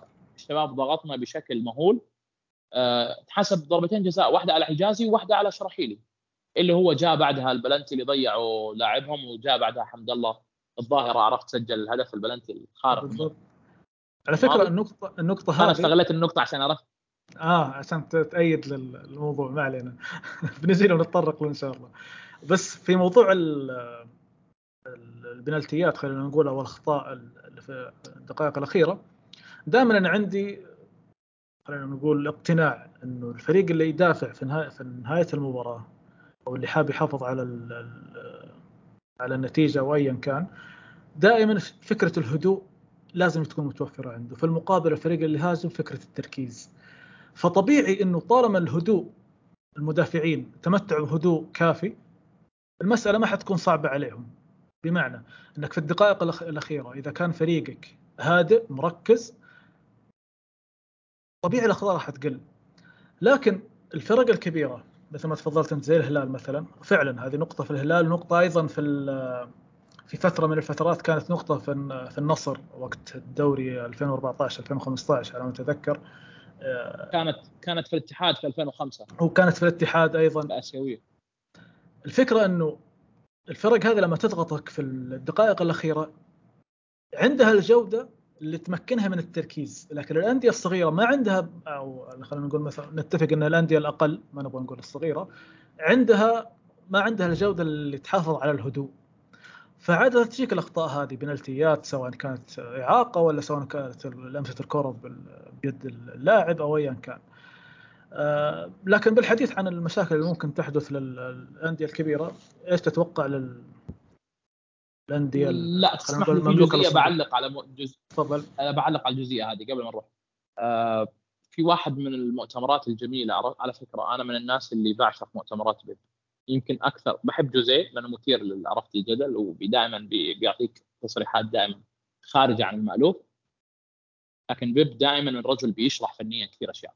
في في مرة كنت أتذكر ففي واحد كان يساله سؤال إنه أنت الكلام عنك إنه أنت رجل ما تهتم للدفاع. الرجل علق إنه هذا كلام غير صحيح. في غالب البطولات الدورية اللي جبتها أنا كنت إما الأول أو الثاني دفاعيا. أنا بدافع بس بطريقة مختلفة عن الفكرة اللي أنتم بتتكلموا عنها. حتى تكلم عن الجزئية هذه إنه أنا بدافع في منطقة عالية بعيدة عن مرمايا بالنص قال إنه ممكن تضرب الكرة في الخصم تضرب في اللاعب الآخر ضربة تسديدة طائرة من الخارج فأستقبل هدف. فهو بيقول لك أنا بدافع بس أنا ما بدافع بأفكاركم. أو بالفكرة التقليدية إني أنا برص اللاعبين في الملعب في منطقتهم برفع الموضوع هذا بدافع في جزء, جزء أعلى من الملعب. على حسب الفيديو اللي كان يتكلم فيه. المؤتمر إنه أنا بدافع في منطقة بعيدة عن عن الحارس منطقتي وحارسي. كل ما بعدت الخصم عن المكان هذا كل ما أنا قللت نسبة حصول اللي هو الأخطاء الخارجة اللي هي عن اللي هي خارجة عن يد المدرب. بمعنى اللي هو زي ما قلنا إنه مثلا ممكن تسديدة معينة تضرب في مدافع تنعكس المرمى آه لاعب المدافع فريقك يرتكب مخالفة على المهاجم. حتى أحيانا ممكن تكون صحيحة واحيانا تكون تمثيل مثلا أو غير صحيحة. بس أنت كل ما بعدت الخصم عن منطقتك كل ما قللت الجزئية هذه. فهذه أحد الأشياء الجميلة اللي كنت دائما يعني أهتم إني أسمعها. هو الرجل بيقول لك أنا مهتم في دفاعي على عكس ما الناس بتقول. لكن أنا ما بدافع بطريقتكم أنا بدافع بطريقتي الخاصة. يعني. أنت برضه فتحت نروح للأربعة الكبار قبلها أنت فتحت برضه موضوع مهم عن الناقل و... ما أنا بسوي لك اسيست وأنت بتكمل. بالضبط. أنت ما تلاحظ إنه مؤتمرات الصحفية للمدربين مظلومة؟ جدا مظلومة. والله والله جبتها على الجرح أنت. أحد جدا الأشياء السيئة يعني. الموسم الماضي مثلا صار في مثلا أكثر من تغيير مثلا نونو سانتو عمل تغيير معين. أنا ما أتذكر المباراة معينه لكن تمنيت إنه في أحد يطرح السؤال هذا على المدرب بعد المباراة بتلاقي إنه اللي بيطرحوا الأسئلة غالبا بتكون إيش الخطة؟ اللاعب الغايب ليش؟ العبود ليش ما لعب؟ ليش اللاعب هذا كذا؟ بعيدين جدا أنا ما أدري بصراحة إيش المطلوب من الشخص أنا عن نفسي لو في إمكانية إني أقدم على فرصة إني أحضر مؤتمر مدربين مثلا جيرارد في الشرقية أو مدرب ال...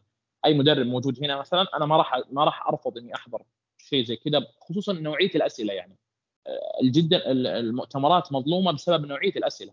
يعني أنت لو في نوعية أسئلة جيدة اللي هو أنت لو تشوف مثلا مؤتمرات كلوب جوزيه أغلب المدربين ممكن بيكون فيها جزء خارج كرة القدم اللي هو بيكون في جزء مثلا لاعب غاب لاعب أصيب زي كذا لكن في جزء فني دائما في المؤتمر.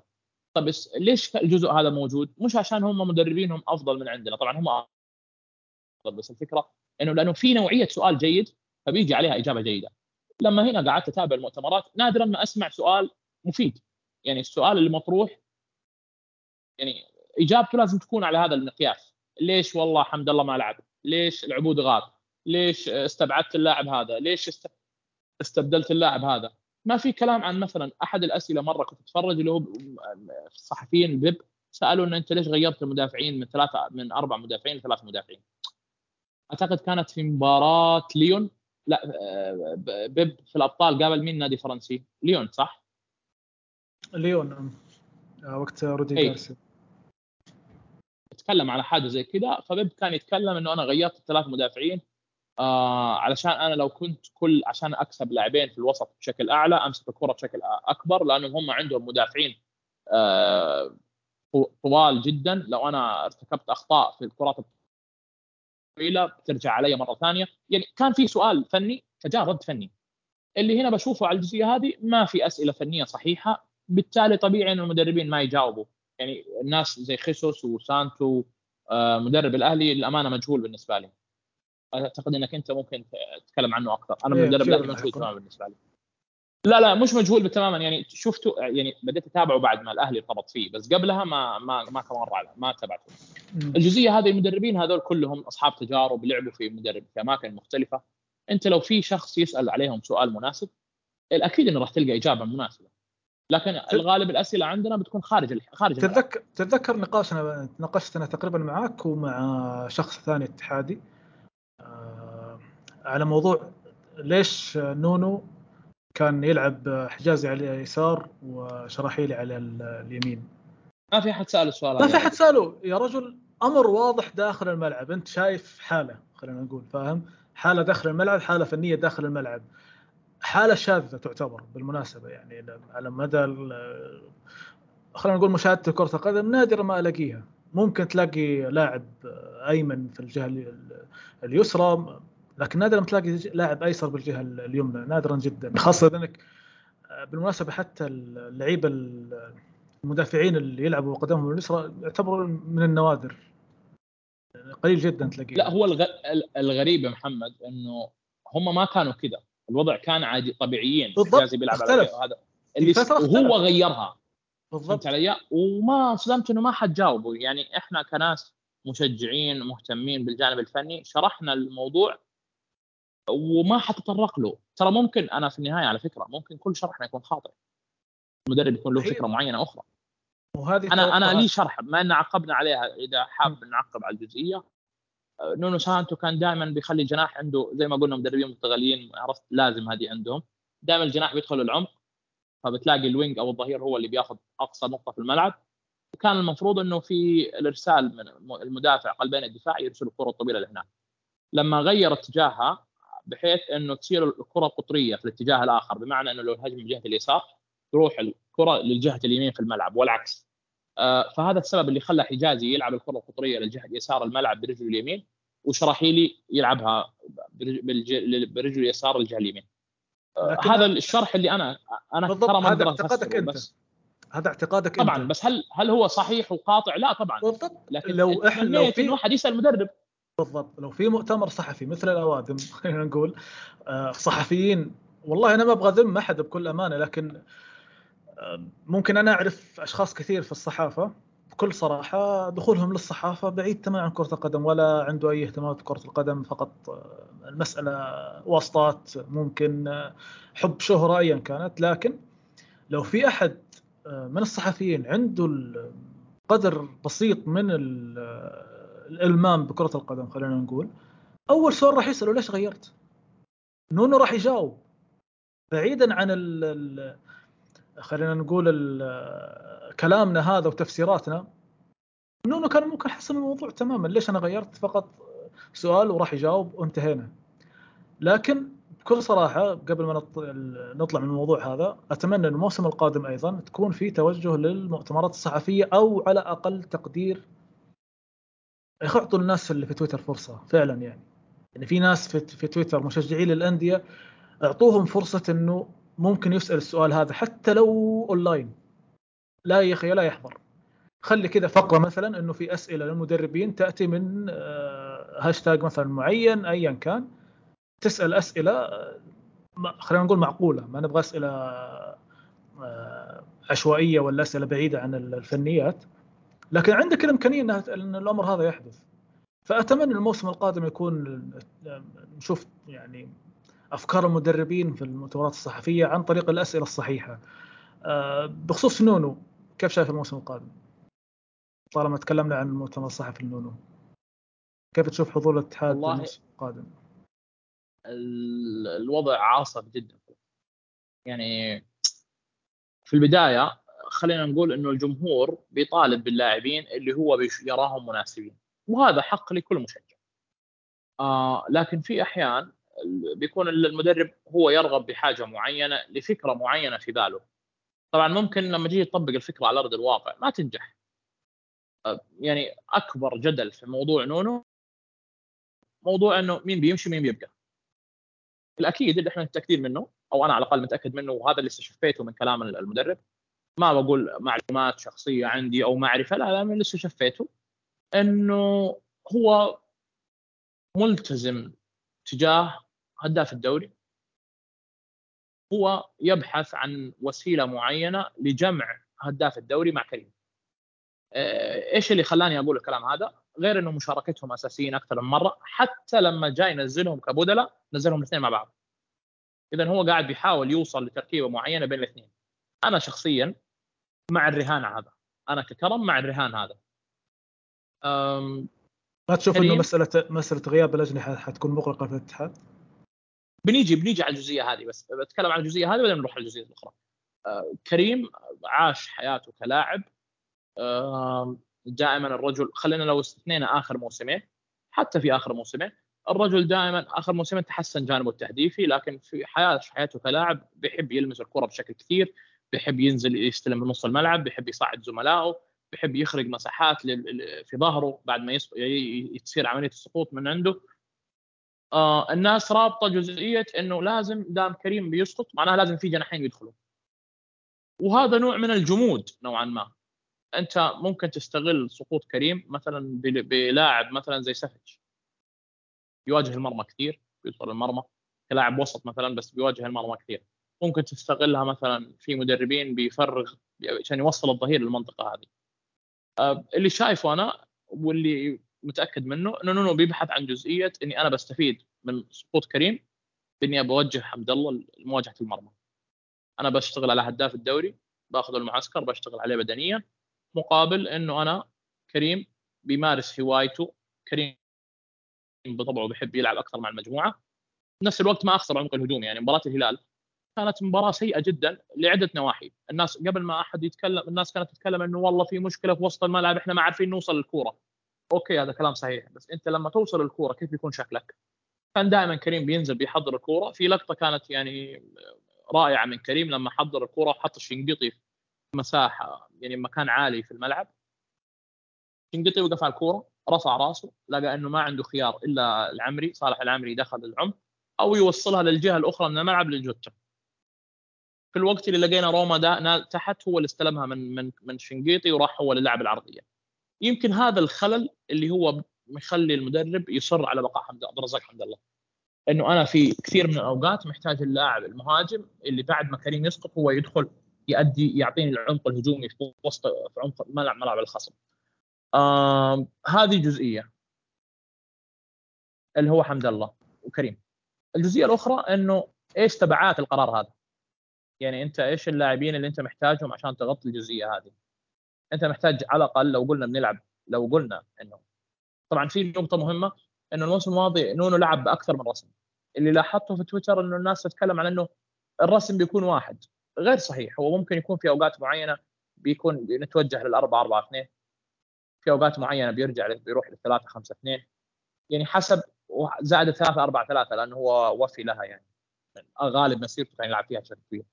بس المقصد إنه مو يعني في بيكون أكثر من وضعية للفريق. في لاعبين في في رسم معين ما راح يلقوا مكان. يعني لو لعب بالأربعة أربعة اثنين غالبا كورنادو ما راح يلقى مكان. يكون في لاعبين أجنحة عرفت اللي هم جوتا ولاعب آخر. وبيكون في ثنائية المحور اللي هي أعتقد كانتي وفابينهو مع العلم إنه في أوقات كثيرة نونو جرب كورونادو بجانب طارق حامد فممكن نشوف كورونادو بجانب فابينهو مثلا. أو ممكن في أوقات يتحول لثلاثة لثلاثة مدافعين. المقصد هو إنه إلى الآن أنا بالنسبة لي شخصيا شايف الفريق بيعاني من موضوع الدفاع ومحتاج جناح آخر في الفريق، الفريق ما في ما في ما في يعني البيشي العبود كلهم خرجوا صالح العمري واللي هو جوتا فقط. صالح آه العمري بصراحة في البطولة العربية قد يعني قدم. أنا عجبني. أنا عجبني. عجبني. الأدوار خلينا نقول عجبني. آه، الأدوار المطلوبة قدمها بشكل صحيح. بكل صراحة. مع مع انه مع العلم إنه في أوقات كان يلعب كوينج. ومع ذلك قدم عجبتني جزئية مهمة فيه إنه عنده جرأة. يعني في بالعادة هو جاي من نادي أي بالضبط. جاي من نادي مثلا أقل إلى نادي أكبر. في أجانب في محترفين في في مع ذلك الرجل كان عنده جرأة في أكثر من لقطه كان عنده جريء قدر يراوغ الخصم. حتى في لقطات الدخول للعمق يعني كان يعجبني إنه عنده وعي إنه هو كان عارف إنه لما كريم نزل بتلاقيه هو تلقائيا دخل للعمق. طبعا هو ما يملك المقومات إنه يضرب الراس أو إنه يسجل أهداف الجزئية هذه لكن هو عنده الوعي إنه يتواجد في المكان الصحيح. أه، صالح العمري كان بالنسبة لي جدا مرضي. يعني أنا بالنسبة لي صدمني. أنا أنا ككرم صدمني صالح العمري بصراحة. أعطاني تطلعات اعلى أعلى مما كنت أتوقعها. طيب يعجبونك اللاعبين اللي تحس إنه ما عنده خوف. غير كذا ما تحس إنه خايف واثق من إمكانياته وعارف حدود إمكانياته. يعني بالمناسبة أحيانا في لعيبة واثقين من نفسهم أو واثقين من يعني إمكانياتهم لكن إمكانياتهم آه، ما هي على خلينا نقول الحجم العالي فاهم؟ لكن تحس صالح العمري لا هو واثق من نفسه واثق من إمكانياته وعارف حدود إمكانياته. ما تحس إنه يبغى يتفلسف زيادة. لا أنا عارف المطلوب مني داخل الملعب وأنا عارف إيش المطلوب مني. جالس أقدم وبالمناسبة حتى صالح العمري من نوعية اللاعبين يمكن حتى فترة سابقة في كذا نادي كان يبغى والله ما أتذكر كان الشباب أو الأهلي بالضبط. هو كان سابقا كان في الأهلي لو ما خانتني آه. الذاكرة. لكن آه اللاعب اللي يعطيك سبعة من عشرة دائما فاهم؟ ما يقل عن كذا. آه الجهد البدني الأمور هذه كلها تحس إنه صالح العمري لا يعطيك من نوعية اللاعبين اللي يعطوك سبعة من عشرة أقل شيء. والأمر هذا ترى ما هو بسيط ما هو أي لاعب يقدر يسويه. حاليا انتهت مباراة آه، نصف النهائي البطولة العربية ونتكلم عن خلينا نقول الشباب أول شيء قبل ما نتطرق للهلال والنصر والأهلي. آه كيف شايف الشباب؟ جزئية الاتحاد بس قبلها؟ آه تفضل. الاتحاد قبلها. آه في خلاف في موضوع الاتحاد على موضوع إنه الآن مين اللي بيجي مدافع ومحتاجين مدافع. يعني أنا أشوف كرم لو لو صفقة حسان تمت أنا كرم مقتنع إن إحنا محتاجين مدافع. حسان وشرحيلي كافيين جدا. مو منطق إني أنا أجيب حسان مثلا عشان أحط احتياطي مدافع اجنبي ولا أحط شرحيلي احتياطي مدافع اجنبي فالجزئية الآن اللي صايرة الحوار اللي صاير ما دائما إحنا نقول نعلق على أخبار إنه حمد الله قاعد كورنادو بيكون هو اللاعب المكمل لثنائيه كانتي وفابينهو. أعتقد إنه ممكن نشوف روما يخرج ويجي مدافع مكانه طبعا هل تسألني هل أنا راضي عن الموضوع؟ لا طبعا أنا شايف إنه الفريق محتاج جناح آخر على الأقل. هل هو محتاج جناح حسب توظيف يعني في نقطة معينة الناس بتاخذ الموضوع بتصادم. هو محتاج جناح لأنه الفريق ما في إلا جناحين. أنت ما تقدر تلعب دوري كامل بجناحين فقط واحد اجنبي وواحد محلي. محتاج جناح آخر. خط الدفاع ممكن ترمم خيارات محلية. هو كوستا مستمر ولا راح؟ أتوقع راح صح؟ لا كوستا خلاص لا توكل على الله. فالفكرة هي إنه يعني أنا محتاج شايف الأولوية للجناح لسبب آخر. نونو سانتو كمدرب تنظيمه الدفاعي يعني العالم كله يشهد له في الجزئية هذه. وعندك محور بقيمة فابينهو زائد كانتي كلاعب بيضغط مناطق الخصم بيفتك كثير. مع تنظيم نونو يعني مهما كان حجم المدافعين المحليين يعني راح نقول يسد الحاجة. ما بيكون wow بس إنه ما راح تكون ثغرة أو تعاني منها. عكس إنه الفريق كله ما في إلا صالح العمري اللي هو جوتا. فشايف إنه لو في خروج لروما اللي هو راح يصير على فكرة يعني أنا شايف إنه المفروض يكون جناح. بغض النظر كيف نونو راح يستخدم الجناح. يعني في نوع يعني الناس بتاخذ الأمور بتصادم. هو بيقول لك هو دائما في في في تجاربه السابقة كان يلعب بجناح واحد والجناح الآخر يضم له العمر هذا توظيف الجناح. هذه جزئية ثانية. بس الفريق ما ينفع انك موسم كامل ما عندك إلا جناح. قبل ما أحد يسألني طيب ما ينفع إنك تلعب الموسم كامل مثلا بدون بدون مدافع أجنبي؟ ينفع. إذا أنت عارف إنه مدربك تنظيمه الدفاعي عالي وعندك محاور على مستوى عالي فممكن تمشي الأمور للشتوية. عموما حمد الله مستمر يعني. وهذا شيء يسعدني. طبعا هذا خبر خلينا نقول الرئيسي في الاتحاد. آه الشباب قبل يعني إحنا قبل ما نقول بقية الأندية الصندوق الشباب كيف شايف؟ صراحة أنا عجبني اداؤه في البطولة العربية. دائما الشباب بكل صراحة تحسه نادي خلينا نقول عنده بيلعب كورة. غير كذا وعنده الشباب دائما بيلعب. عنده الأنفة فاهم علي؟ آه يعني نادي تحس إنه لا أنا جالس أقارع الأندية الكبيرة وجالس أنافس آه في مواسم كثيرة جالس أنافس. البطولة العربية بصراحة هو خسر حاليا من الهلال آه لكن بشكل عام أدى بطولة جدا ممتازة. هو حتى ما أتوقع من الصفقات اللي تمت ولا صفقة على حسب علمي أو حسب ذاكرتي ولا صفقة آه لا الشباب أعتقد هو محتفظ بعض في لاعبين مشاهم في اللي هو بنيقه طبعا في بالدرجة الأولى أرون أرون أرون اي بالضبط اللي هو صاحب المذكور. البلنتي الشهير اللي جاء حمد الله ورجع سجل فيه وأعادنا للدوري. على فكرة الدوري هذاك في في الوثائق اللي عرضوا النادي طبعا وثائق النادي كان ضعيف بالنسبة لي ما عجبني الامانه بس وثائق النادي في كلام كثير اللاعبين كانوا يقولوا إنه الجزئية هذه اللي خلتنا نقول إنه لا إحنا بنجيب الدوري. إنه أنت كفريق أصلا already المباراه الاتحاد في المباراة هذيك ما قدم بشكل جيد. الشباب كان ضاغطنا.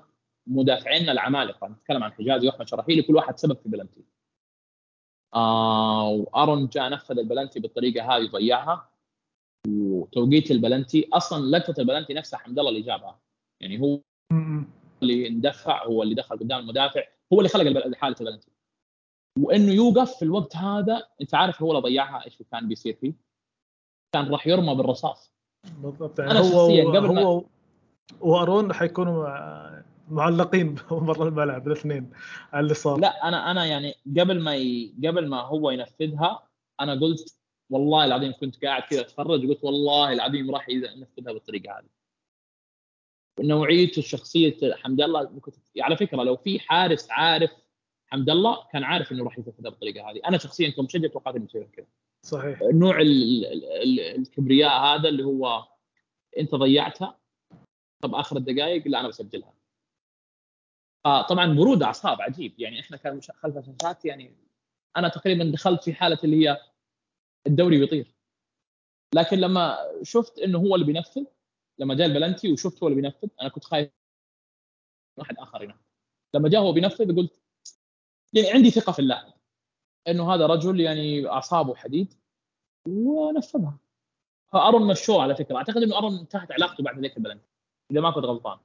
والله يعني ما أتوقع إنه الجمهور كان يقبل وجوده اللي صار خاصة إنه على فكرة المساله مو فقط إضاعة بنالتي أتوقع إنه لو كنت ذاكر صح أيضا كان في مشكلة بينه وبين واحد من زملائه إنه لا أنا أبغى أنفذ البنالتي فأنت جاي هو أصر. البنالتي بالضبط. فأنت يعني جاي وأخذ البنالتي من اللي المفترض إنه يسدده. وفي النهاية تسدده بالطريقة هذه وتضيع ما في ما في أي جمهور كان يقبل الأمر هذا. الشباب آه الشباب جاب كويلار من الهلال. امم أي بالضبط صحيح. وتخلى آه عن كروفتشياك. بنفس المركز آه كان متوقع على فكرة على فكرة أنا من الناس اللي كنت أحب كريستوفاك جدا يعني. يا أخي أسمائهم صعبة الواحد أحيانا يغلط فيها بس كنت أحبه جدا فترته مع إشبيليا. بعدها راح الدوري الروسي واختفى بالنسبة لي. فلا صعقت لما شفته الشباب لكن كان لاعب آخر عن اللاعب اللي كنت أعرفه. تجربة باريس دمرته تقريبا.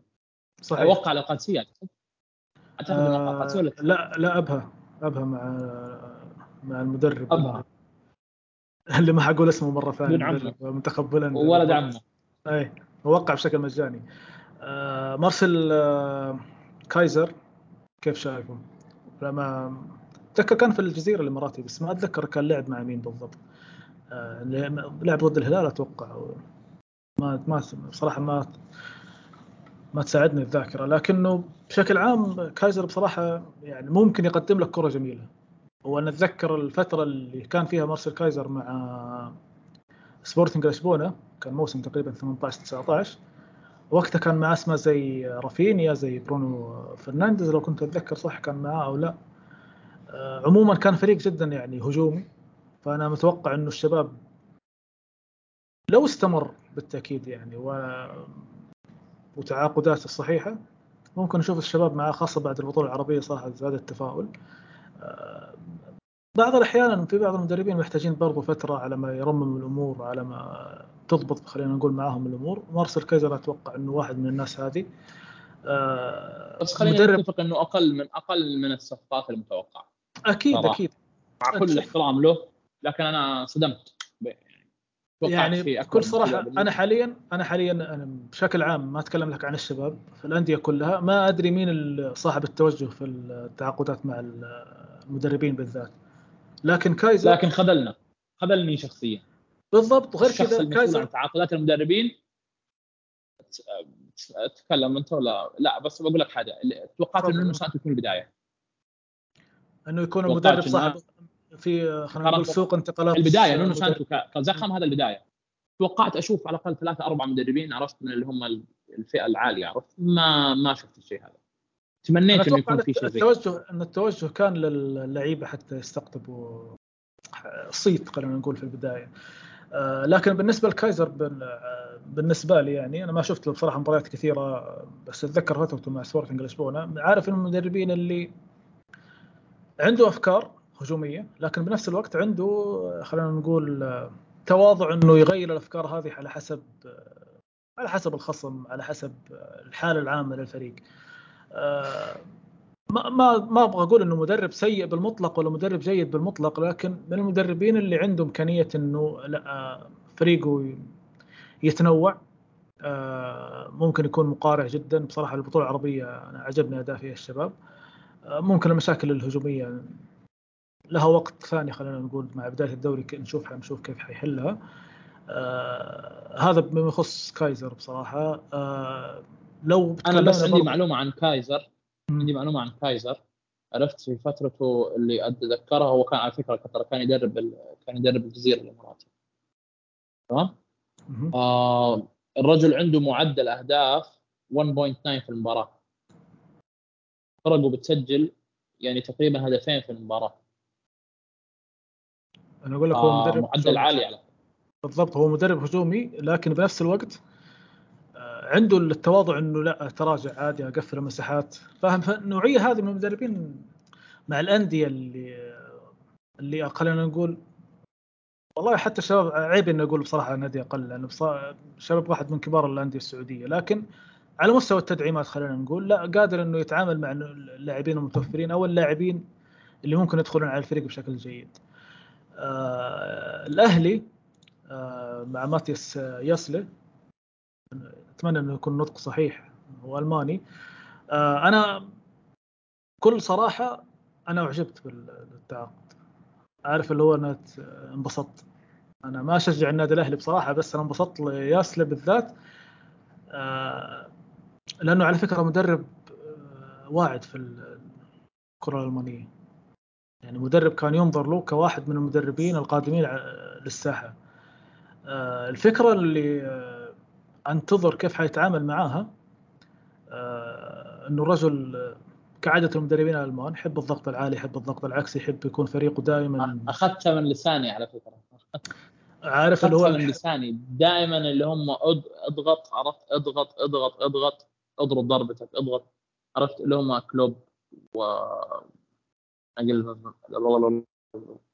كمل. كلوب كلوب وغيرهم يعني. أنت عندك كلوب مثلا عندك آه اللهم صل على محمد. مين ثاني؟ عندك مثلا تخل ممكن أقل نوعا ما لكن برضو عنده الفكرة هذه إنه أنا أحب أضغط عالي أحب دائما أكون الفريق المبادر أحب نادر أحب أكون صاحب الفعل الأول مش صاحب ردة الفعل. آه، فاللي محمسني الياسلي إنه أبغى أشوف كيف حيتعامل مع أو كيف حيتعامل اللاعبين مع الضغط العالي. بالمناسبة الموضوع هذا برضو منطبق على جيرارد مع الاتفاق. آه، لأنه جيرارد برضو يحب يكون الجهد البدني عند اللاعبين عالي لكن الفارق إنه جيرارد بدأ تقريبا الاستعداد مع الفريق بشكل طبيعي ومعدلات اللياقة عند الاتفاق جدا ممتازة حاليا. بعكس ياسلي ياسلي تقريبا جاء في آخر في آخر الاستعداد. فأنا منتظر بصراحة منتظر الأمر هذا كأسلوب لعب وكطريقة لعب وكخطة لعب. ليش؟ في نقاش حاليا بين الأهلاويين إنه بودبوز يقعد ولا يروح. على فكرة لو لو ما جاء محرز و وسان ماكسيميان أو جم لاعبين آخرين ما نقول ما أبغى أقول أجنحة بودبوز راح يكون واحد من اللعيبة اللي يعتمد عليهم يايسله بشكل غير طبيعي. هو من فترته مع سالزبورغ وبعدها لايبزيج الأربع ثلاثة واحد اثنين. هو عاشق الأربع ثلاثة واحد اثنين. رقم العشرة الكلاسيك اللي يكون محرك الفريق هو دايس اللي هو نوعية المدربين اللي عندهم خلينا نقول أسلوب اللعب حقهم أو أسلوب أو طريقة لعبهم تعتمد على اللاعب هذا. فبودبوز بصراحة واحد من اللاعبين الموسم الماضي تألق تألق كبير بكل أمانة. أنا أكلمك عن نفسي أنا كنت أتابع مباريات الأهلي أو ملخصات مباريات الأهلي آه، عشان بودبوز بكل صراحة. لكن الموهبة تبان. بالضبط. لكن المعضله المعضلة الحالية إنك أنا بدب بدب على بودبوز تفضل تفضل. لا بس أنا أقول لك بشكل سريع إنه المعضلة الحالية إنه عند يايسله كيف حنشوفه في الضغط العالي؟ كيف نشوف الأهلي في الضغط العالي؟ وكيف حيتعامل مع فكرة إنه أنا عندي جناحين تقليديين؟ هل راح يحول سان ماكسيمان لمهاجم بجانب فيرمينيو ويكون الرقم 10 هو محرز ويتخلص من بودبوز؟ هل نشوف طريقة أخرى؟ برضو الأهلي لا ننسى إنه عنده نقص في خط الدفاع. آه، صفقتين الوسط بصراحة ممتازة كيسي آه، آه، والمفترض إنه اللي حيجي الثاني زيلينسكي. بس بس محتاجين محور ارتكاز وفي كلام عن مرابط ما أدري حتتم ولا لا. لكن التوجه بشكل يعني كاسم كمرابط مثلا كمرابط كطريقة لعب يبين لك إنه في توجه في فكرة فاهم؟ إنه فعلا أنت لو جبت كيسي وجبت زينسكي أنت محتاج واحد يغطيهم ورا آه بس فأنا أشوف بصراحة إنه حاليا المعضلة عند الأهلي بعيدا عن حاجتهم للصفقات اللي في الدفاع وخط الوسط آه بوتبوز كيف حيتعامل معه؟ أنت إيش رأيك؟ إيش حيكون بودابوز في الموسم القادم مع الأهلي؟ حيكمل ولا عموما بشكل عام أيوه بقول لك بشكل عام الأهلي كلام عن الفريق نقل نفسه نقلة نوعية كبيرة. يعني لو تخيلنا إنه الصندوق ما كان ماسك الأهلي مهما كان الأهلي ما راح يعمل هذه النقله النوعية، تتكلم عن على الأقل خمس صفقات اللي هم محرز وماكسيميان وفيرمينيو دينيسكي وكيسيه عرفت؟ وأعتقد إنهم أعلنوا عن المدافع. ما أدري إذا هم أعلنوا يعني خلال صحيح يومين. صحيح. إحنا نسينا إيبانيز. صح. إيبانيز تقريبا ف... شبه كمل. النقلة هذه نقلة مرعبة. أه، تركيبة خط الهجوم بشكل عام قبل المدرب. إحنا نتكلم عن الموضوع صار قبل المدرب. آه إنه يكون عندك جناحين عرفت؟ زي محرز. محرز دائما بيحب يواجه المرمى عرفت؟ قدمه العكسية بيسجل اهداف ماكسيميان كلاعب مزعج دائما على الطرف. وجود مهاجم بيقدر يصعد زملائه. فتركيبة خط الهجوم حقهم يعني جميلة جدا. أنا متحمس للأهلي. يعني يمكن أكثر فريق راح أتابعه بعد الاتحاد والأهلي. بصراحة. مثل ما قلت أنت برضه تشكيلة وبرضه آه، فيرمينيو وسان ماكسيميان ومحرز أعتقد إنهم متكاملين بشكل بشكل غير طبيعي. يعني اي طبعا في ناس أنا في أحد الأشخاص قال لي إنه بس تفضل بس في أحد الأشخاص قال لي إنه معدلهم التهديفي أقل. الطبيعي إنهم هم لما تنقل لدوري يعني أقل من الدوري الإنجليزي الطبيعي بيصير عندهم فرص تهديف أكثر. فبالتالي أرقامهم راح ترتفع. بس صحيح. بشكل عام هم يعني راكبين راكبين كذا. هدية جميلة يعني فاهم المدرب لما جاء لاقى عنده ثلاثة في الهجومي هم already راكبين جاهزين. يعني أنت محتاج فقط توجيه لهم حسب أفكارك كمدرب لكن هم جاهزين. يعني فيرمينيو ما شاء الله حاليا يعني الأهلي لو قلنا لو قلنا عفوا لو قلنا برضو الأهلي بس آه، قبل ما نكمل بشكل كبير آه، خلينا نتفق نقول إنه الأهلي حاليا ينقص طالما إنه تعاقدوا مع المدافع البرازيلي إيبانيز مدافع روما أتوقع إنه الحالي خط النص. كملت صفقه كيسي وزيلينسكي أتوقع إنه الأهلي ما استبعد تماما إنه يكون شرس الموسم القادم. لا أنا ما بقول إنه شرس يعني فوق حتى رغم الصفقات هذه كلها يعني أتمنى من جمهور الأهلي إنه ما يرفع طموحه وينتظر إنه هو مثلا يحقق الدوري. يعني هذا رفع الطموح بشكل أعلى من الواقع. يؤدي إلى نتائج سيئة بالعادة والانتصار. يعني صحيح بس أنا شرس شرس قصد شرس منافس فاهم؟ اللي هو ما هو منافس على البطولات إي طبعا طبعا. على أرض الملعب تحس إنه فريق آه، واقف على رجله خلينا نقول فاهم؟ لا بالتأكيد ما حتكون بطولات بالضبط. يعني أنا أنا لو أنا لو مشجع أهلاوي أبى انتظر من الفريق إنه يخلص الموسم الجاي كرابع ثالث الدوري ويسوي عقدة للفرق الأخرى. ما بنتظر ممكن ينافس على الكؤوس ما بنتظر منه يجيب الدوري ما جاب الدوري بحرق الفريق وأبدأ أغير وزي كذا. يعني كفريق أنت جايب آه، سبعة ثمانية لاعبين دفعة واحدة. أنت كفريق صاعد لسه من من من الدرجة الأولى. الطبيعي إنك أنت ما راح تنافس على الدوري مباشرة لكن بيكون لك دور في تحديد البطل. عرفت علي؟ فلو وصل الفريق لأنه جاب الرابع أو الثالث أنا راح أعتبر موسم الأهلي راح يكون جدا ناجح. وصل مثلا نهائي كاس أو حقق كاس راح أعتبره موسم جدا ناجح. يعني هذه من الأشياء السيئة اللي بشكل عام في الدوري عندنا. بيرفعوا سقف الطموح بزيادة إلى درجة إنه لما ينكسر بيقوم خلاص يلا نحرق الفريق. صحيح. طبيعي انك جايب سبع نبدأ من الصفر. نبدأ من الصفر. سبع لاعبين أجانب جدد. أكيد الطبيعي بيحتاجوا وقت. طبيعي إنه حتى المدرب بيحتاج وقت معاهم. فالموسم الجاي يعني المفروض إنه يكون الأهلي ينتظر إنه هو كمشجع أهلاوي ينتظر إنه فريقه يكون له هوية فنية في الملعب ويكون يعني خالق نوع من من المشاكسة مع الفرق الكبيرة. يجيب الثالث الرابع. طبعا ممكن الأهلي يجيب الدوري إحنا ما ندري إيش يصير. صحيح. بس لكن لو ما صار الجزء هذا إي لازم ما أنت كمشجع تقوم يلا نحرق الدوري يلا تجي لك أربع خمس صفقات جديدة. يعني فاهم الجزئية هذه دائما بتزعجني جدا إنه بيحرق بتصير سياسة الأرض المحروقة اللي يلا شيل مدرب شيل أربع أجانب شيل خمسة أجانب. الطبيعي إنه الوقت الفريق بيحتاج بيحتاج جزئية بيحتاج يعني وقت أو موسم موسمين عشان تبنيه. بالنسبة لبدبوز عشان أحس ان ما نطول عرفت؟ يعني باقي لنا أكثر من نادي باقي لنا الشباب وباقي لنا الهلال بالنسبة لبدبوز آه ممكن أنت كفريق حتى لو بتعتمد على الضغط العالي أو نقول الضغط بشكل عام متوسط أو عالي آه مش شرط إنه ممكن تتقبل لاعب واحد فقط ما يشارك في العملية أو يكون يشارك بشكل أقل. يعني بنتكلم عن ماكسيميان آه، اندفاع بدني حدة ركض ضغط كله موجود. محرز أعتقد في جزئية كانت الناس بتتكلم عن إنه محرز كان بيب بيستبعده عشان الجزئية هذه إنه ما بيضغط. أنا شايف إنه هو بيضغط لكن أقل مثلا من لاعبين آخرين بس على مستوى دورينا راح يكون لاعب جيد. فيرمينو يعني ما يحتاج كان رجل ترعرع على يد كلوب. فهذا رجل جاهز للضغط. آه، كيسي وزلستي قويين جدا في الملعب في الالتحامات البدنية دائما في الصراعات الواحد ضد واحد. لو حطيت عليهم مرابط زيادة إذا تمت مرابط حتى لو خط دفاع الأهلي يعاني لكن أنت عندك فريق بيضغط بشكل مرعب. نرجع للجزئيه اللي, اللي تكلمنا عنها لما تكلمنا على بيب. لما قال إنه أنا ببعد الخصم عن مرماي عشان ما يوصل لل... لل... أنت خط دفاعك ضعيف أنت مش مضطر تكشفه. في وقت من الأوقات في موسم الاتحاد لما نافس على الدوري مع كونترا كان دفاعنا عبد الله عبد الله الحافظ وعمر هوساوي. والفريق كان عادي بينافس على الدوري. لما منظومة الضغط انكسرت صاروا اللاعبين هذول تحت ضغط الخصم هم بدل ما فريقهم اللي قاعد يضغط انكشفت عيوبهم. فالتخوف الاهلاويه عرفت موضوع الدفاع أنا معاهم إنه كل مشجع يبغى 11 لاعب كلهم كويسين. لكن التخوف هذا ممكن يزول مع الوقت لما أنه مدربهم دائما بيبعد الخصم عن مرماه أو منطقته وحارسه. زائد نسينا صفقه مندي يعني كحارس. فأنت صحيح. كل ما أبعدت الخصم عن الجزئية هذه خط أبعدت الخصم عن مناطقك راح تقلل فرص اللي هي المواجهات الفردية بين آه، مهاجمين وأجنحة أو لاعبين الخصم بشكل عام ومدافعينك.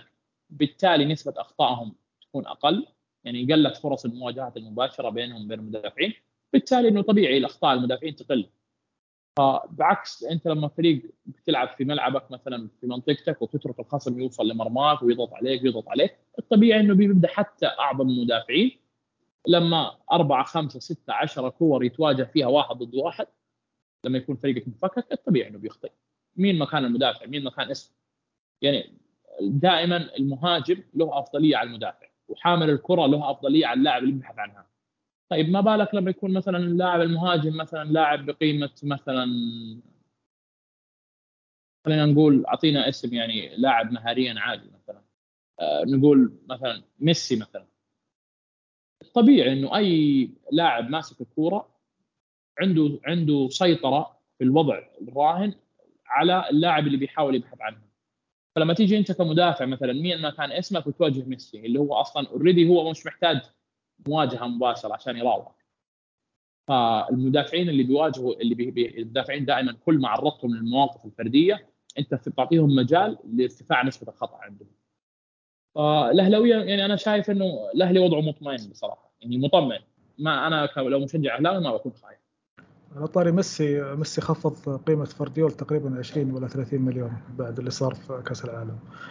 عموما قبل ما نختم نتكلم عن قطبين الرياض أو قطبي الرياض آه، نهائي البطولة العربية الهلال والنصر. إحنا طولنا جدا اي نختم بس في الجزئية هذه أنت كيف شايف بعيدا عن البطولة العربية ممكن نشوف آه، نختم في التوقع في النهائي لكن بشكل عام كيف شايف الهلال مع خيسوس؟ نتكلم عن النصر أول؟ يلا ولا تزال بحكم إنه هو برضه المتأهل الأول خلينا نقول. أنا تابعت كاسترو عرفت؟ عدد المباريات. كان عندي فضول على اسمه. يعني كاسترو لما انذكر في النصر استغربت إنه إيش السبب. فرجعت تابعته بأكثر من مباراة. كان عندي عندي تحفظات عليه إنه هو الرجل رتم فريقه مش سريع دائما. يعني الرجل دائما بيحب ياخذ وقته في عمليات البناء بيطول الكورة جدا. هذا أنا شايفها مو ما هي يعني ما شايفها ميزة. ممكن أحيانا تكتسبك تعطيك الهدوء في الملعب. آه لكن رتم فريقه دائما مش عنيف في الملعب مقارنة بخصوص مثلا في الهلال. الهلال دائما رتمه صاخب عكس يعني خصوص بشكل عام رجل دائما رتم فريقه صاخب عكس كاسترو. دائما هو رجل عقلاني عرفت في الملعب. آه لاحظت إنه بيترك الكورة للخصم في أوقات كثيرة. وبنفس الوقت مش عنيف في الاسترجاع. يعني في مدربين بيترك لك الكورة مقابل إنه هو هذا خط نص الملعب مثلا أنت ما راح تعدي. بيكون عمليات الافتكاك كلها نقطة نقاط الافتكاك دائما. لا هو نقاط الافتكاك متأخرة وفريقه نوعا ما رتيب رغم كمية النجوم اللي في النصر. لكن أنا ككرم مقتنع إنه اذا إلا إذا كان يدربك بيب إذا أنت مدربك بيب لك يحق إنك تستغني عن المهاجم. فقط بيب. إذا أنت ما يدربك بيب بدون المهاجم أنت راح تعاني. وبيب نفسه في وقت من الأوقات انكسر للفكرة هذه وراح جاب هالاند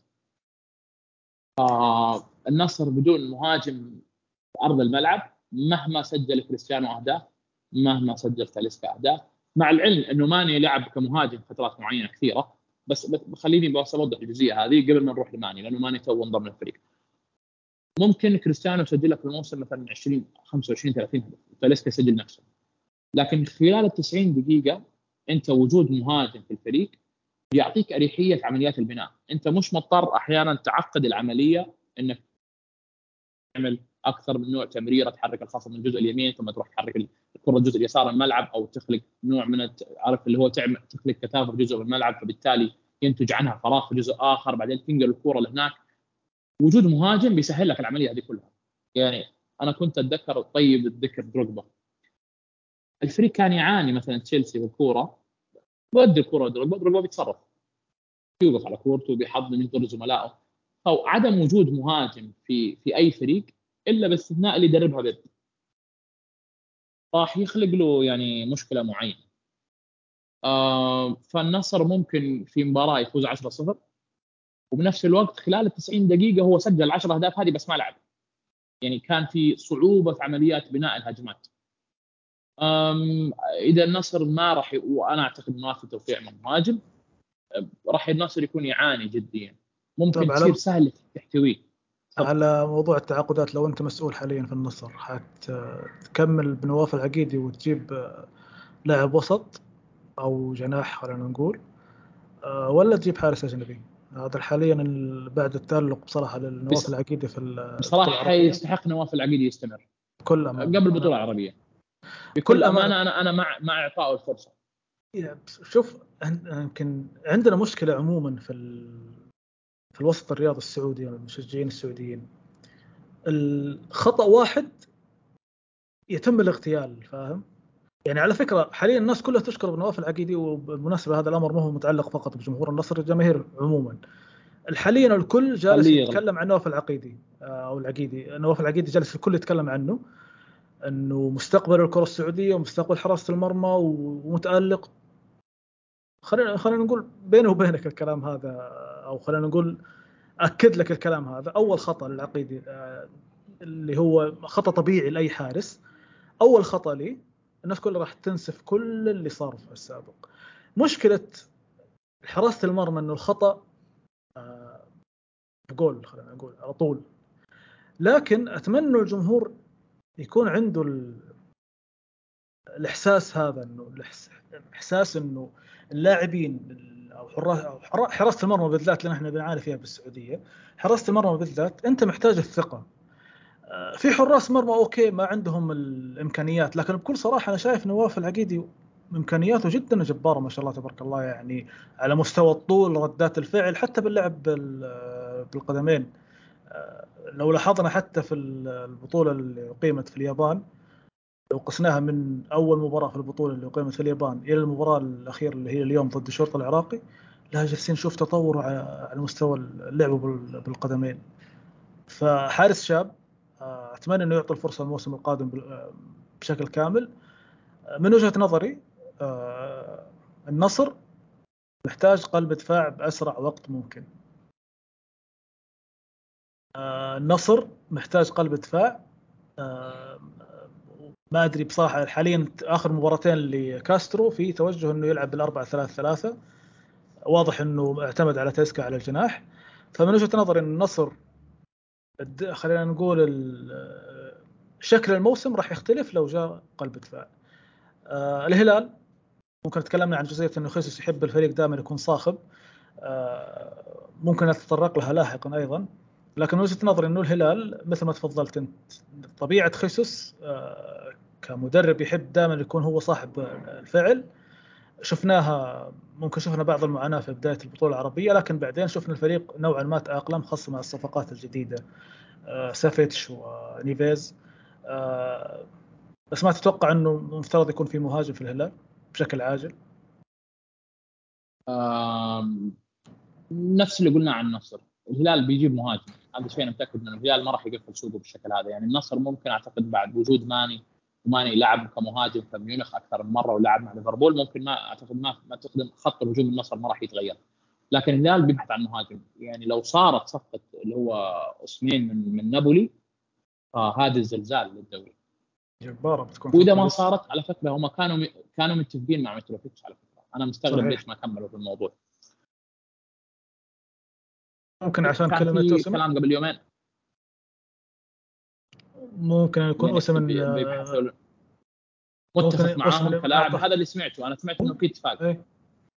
فبصراحة أنا لو تخيلني بين اوسمن ومتروفيتش لا والله بختار اوسمن كعمر وكأداء. إيه طبعا. بكل صراحة. طبعا. وبعدين متناسب تماما مع يعني رائع. رائع. على فكرة حتى في كان كلام قبل كم يوم على جواو فيليكس. ممكن يعني أنا قعدت أدور أفكر في حاجة شفتها في الهلال جميلة أو مو جميلة خلينا نقول ملاحظة في الهلال.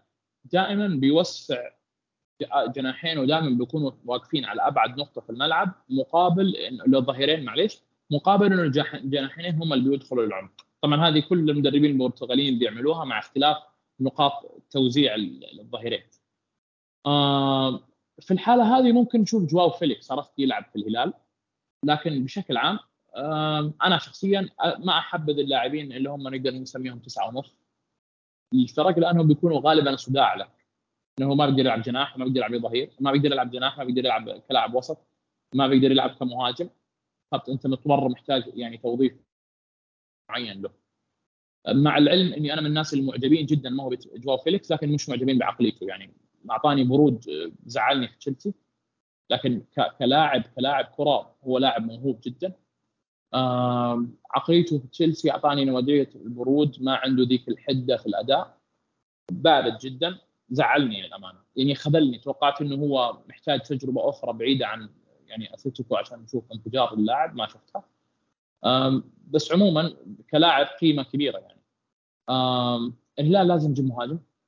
والهلال راح يجيب مهاجم. ممكن النصر اكتفى بالوضع هذا وراح يكتفوا والله عندي سبل تهديف. إي بالضبط. النصر ممكن يقول عندي سبل تهديف كثيرة ماني وكريستيانو وتاليسكا. آه بعكس الهلال الهلال راح يبحث عن مهاجم. إذا ما خلص مع متروفيتش فأعتقد ممكن نشوف مهدي طارمي ممكن. في مهاجم جاي للهلال. أنا ما أعرف مين هو. ممكن متروفيتش أعتقد انتهى الموضوع. ما أعتقد راح يرجعوا له. صار في زعل من اللاعب. اللاعب رفض إنه يلعب.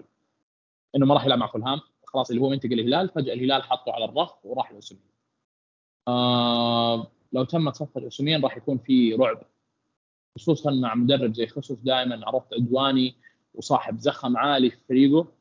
آه راح نستمتع يعني لو اسمين راح الهلال راح نعاني كمشجعين منافسين لكن بشكل عام كمتابع للدوري.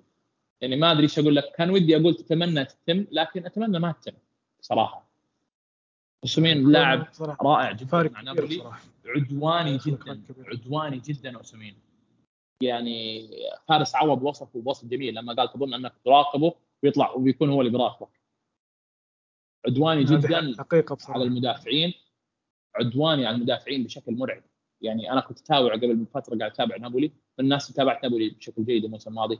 استغربت على طاري المدربين استغربت انه سباليتي ما جاء للدوري هو آه. هو مقرر إنه يرتاح. هو مقرر من نفسه إنه يرتاح. عشان كذا ما قبل الجزئية اللي شفتها في اسمين ابى أقول لك الجزئية اللي شفتها في أسمين جميلة. آه دائما بتلاقيه بيسحب نفسه شوية عرفت للطرف وأعتقد إنه عنده قراءة جميلة للمدافعين. بتلاقيه بيتوجه لأحد المدافعين وبيحاول دائما هو اللي يحتك مع المدافع بدنيا. يعني بالعادة المدافعين هم اللي بيستخدموا الاستراتيجية هذه. راموس خير من يسويها. بيبحث عن المهاجم الخصم أفضل لاعب فيه بيروح بيرهبه بدنيا. اسمين بيسوي العكس. هو كمهاجم بيروح هو اللي بيرهب المدافع. يتنمر آه. على المدافعين. يعني حنشوف تنمرات كثيرة الموسم الجاي. آه يعني على مدربين ولاعبين ومدافعين يعني لكن عموما يعني الموسم الجاي راح يكون يعني شيء جميل. أنا متحمس طيب. جدا وأعتقد إني راح أشوف يمكن أول مرة أعتقد إني راح أشوف على الأقل يعني 80% من مباراة الدوري. وأنا بصراحة معك وبالتأكيد راح نشوف الدوري خلينا نقول حماسنا للدوري الموسم القادم جدا مرتفع. قبل ما نختم توقعاتك لنهائي البطولة العربية النصر ولا الهلال؟ الهلال. بشكل سريع. أنا ممكن أشوفها بنالتيات ممكن أتوجه من ممكن بنالتيات على آه. الموضوع. لأنه على حسب علمي إنه المباراة لو انتهت بالتعادل ما فيها شوط اضافيه على طول بنالتيات آه. لا أنا أشوف الهلال أقرب. آه الهلال بعد مباراة الاتحاد من قبل مباراة الاتحاد الهلال بدأ ياخذ زخم مع فيسوس عنده صحيح. مشاكل على فكرة لسه الهلال لكن بدأ ياخذ زخم اللي هو الرجل الفريق اللي داخل. أنا بطحن الخصم بسجل اكبر قدر من الأهداف. أنا طبعا ككرم مقتنع إنه المدرب الفرق بتاخذ من طباع مدربين.